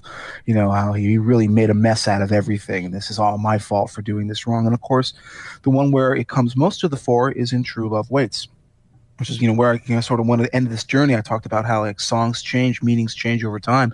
Back when that song was written in 1995, it meant one thing to York, it meant another thing to the fans who didn't understand its original import. But when he finally chose to re-record it in 2016 for a moon-shaped pool, there is just absolutely no doubt in my mind that he recorded it with all of this in his mind and that it changed its meaning. It was no longer about like, you know, Japanese fans and all that. I did love the way that Molly talked about true love being like an actual character that will haunt you, jumps out at you at corners, it comes at you. And that's really what the song becomes about. It becomes about, you know, feelings of sadness, but also love and but but also loneliness and, and forlornness aban- you know, feeling like you know, have you abandoned them or have they abandoned you? Uh, this is very, very contemplative sense of looking upon the end of a relationship and maybe even the end of a life and trying to make the most out of it. And I think you know, for an album that's so haunted by these sorts of ghosts. As I said earlier, it's quite ironic that one of the best songs on this album, I think one of the, maybe one of the best songs of Radiohead's last 15 career 15 years is Spectre, a song that was left off the record. Now the story with Spectre is that they they have always been obsessed with James Bond. Radio, Radiohead has, has has done like at least three different attempts at James Bond music. They did Big Boots back during the OK Computer sessions. They did Down as the New Up, which is a Bond theme by any other name in Rainbows. And then they did Spectre. They actually contracted with the Bond producers to do the title track for the new the new film, which you know some of you have seen, no doubt. And Yet inexplicably, when they submitted it to them, the Bond people said, "No, I think we're going to go with this Dippy Sam Smith number instead," and they rejected it, which blows my mind because Spectre would have been a beautiful, beautiful song to put on that film. And as it is, again, those those those lyrics, you know, I'm lost, I'm a ghost, I'm dispossessed, taken host. You know, the specter of my mortal soul is such a beautiful lyric and such a beautiful melody put to these very somber piano chords and this sweeping, sort of cinematic, uh, you know, orchestral backing. I, um, I, I think it's one of Radiohead's finest songs, and it, and it, it again, I have no idea why on earth the producers of the Bond films could have listened to this song and decided, no, now you know what, this this majestic piece that will go down in history is one of the greatest Bond themes ever. We're going to reject it. Let's let's take some piffle that people are going to be making fun of Sam Smith for years for, and we'll do that instead. I, I, I love Spectre, and uh, again, I think it, it, it's to date it is the last word from Radiohead. It's where we close the book on them for now. And uh, that's where we end our discussion on the career of Radiohead here on Political Beats. We come to the uh, portion of the show where each of us uh, give to you, the listener, uh, two albums you should own, five songs you need to hear from our artist. Today, of course, Radiohead. And we open things up first, first for our guest, Molly Ball. Your two albums and five songs, please. Uh, this was so hard for me. Uh, I just want everyone to appreciate uh, how much I labored over trying to pick. um, but so I think uh, I think my two albums would be In Rainbows and The Bends. Um, I I I don't know. I wanted to include almost all of them, but if I'm being honest with myself, those are the two that I would take with me to the proverbial desert island. Um, and for and for five th- five songs, this is going to be very heavy on early stuff. That's kind of my bias, but I would say, um, well, so I'm still I still can't decide whether to include India Rubber, a song that we didn't talk about, an old B side, but uh, one that I just really like because it's it's it's got this loopiness to it. But anyway, I think I'm going to go with um, talk show host, videotape, Lucky, Punch Drunk Love Sing Along, and Just. Um, my two albums uh, give you OK Computer. And the second one, I really went back and forth among a couple of different possibilities. Uh, in the end, though, um, I'm going to say uh, The Bends. And among the songs, uh, Just, Molly picked from, uh, from The Bends, uh, Paranoid Android is just such a killer song. Uh, Morning Bell, which I praised earlier in the show. Um, I really like Codex. I, I think that one is on the list. And then from In Rainbow's Jig, Jigsaw Falling into Place. Um, those are my five. Jeff. oh God, how am I ever supposed to be able to do this? Um, okay, two albums. That part actually isn't hard for me. It'll be Kid A and In Rainbows. I mean, Kid A is the album where they changed the game, where they ducked their fame and somehow managed to survive as a band by taking a left turn that somehow that somehow remained faithful to the core of what Radiohead actually was. And then In Rainbows was the unexpected late career revival that that, that I just could not believe you know in my ears was happening i was just so grateful and amazed that they still had it within them to put out an a plus record after all those years my five songs oh christ um I don't know. Let's say Black Star from the Bends. I've talked about that one. I think that's a beautiful song. If I'm going to pick one song from OK Computer, it will remain Let Down. I think Let Down is- really the key track from that one. Uh, in Limbo from Kid A, a song we didn't really talk about, a song that I love so much because it's actually a structurally normal song that's recorded in such a way that all that it, it sounds again like its theme, like you know, like, I'm lost at sea, don't bother me, and the song sounds like you know, a, piece of music, all of whose component parts have somehow become untethered from one another and are bobbing away like buoys on the sea. It sounds like you're floating in an ocean.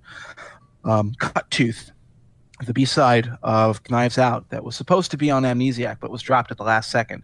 Already mentioned why I love that song so much. Reckoner is my fifth song.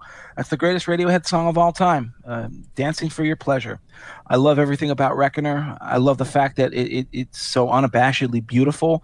It doesn't compromise in any way with the listener's expectations, and yet it, it never at any point lets the listener down.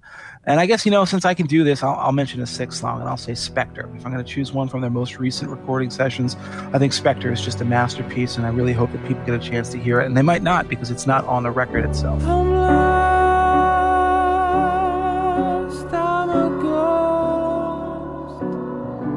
Dispossessed,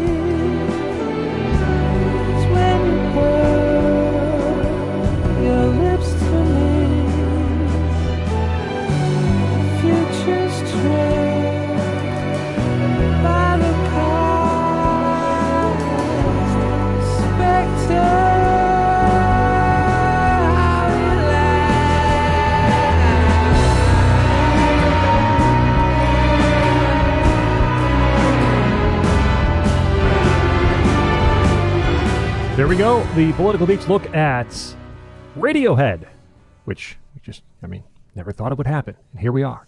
Yes, Uh, it did. uh, we thank our yeah, we thank our guest uh, Molly Ball. She's national political correspondent for Time and a CNN political analyst. Find her on Twitter at Molly Esk. Molly, thank you so much for joining us on Political Beats. Thank you so much for having me. Molly, thank you. Jeff, uh, fine job as always. I hope I, I hope you lived up to your own expectations. I probably didn't, but I still can't believe that we actually did this. We did it. We did a Radiohead episode. My God. Uh, you can find Jeff on Twitter at EsotericCD and ping him with other Radiohead thoughts, of course. Uh, my name is Scott Bertram. Find me on Twitter at Scott Bertram. Remember, subscribe to our feed for new episodes coming through iTunes, Google Play, Stitcher, TuneIn. Go right to nationalreview.com and you can find our episodes there as well. Listen, enjoy, share, leave reviews.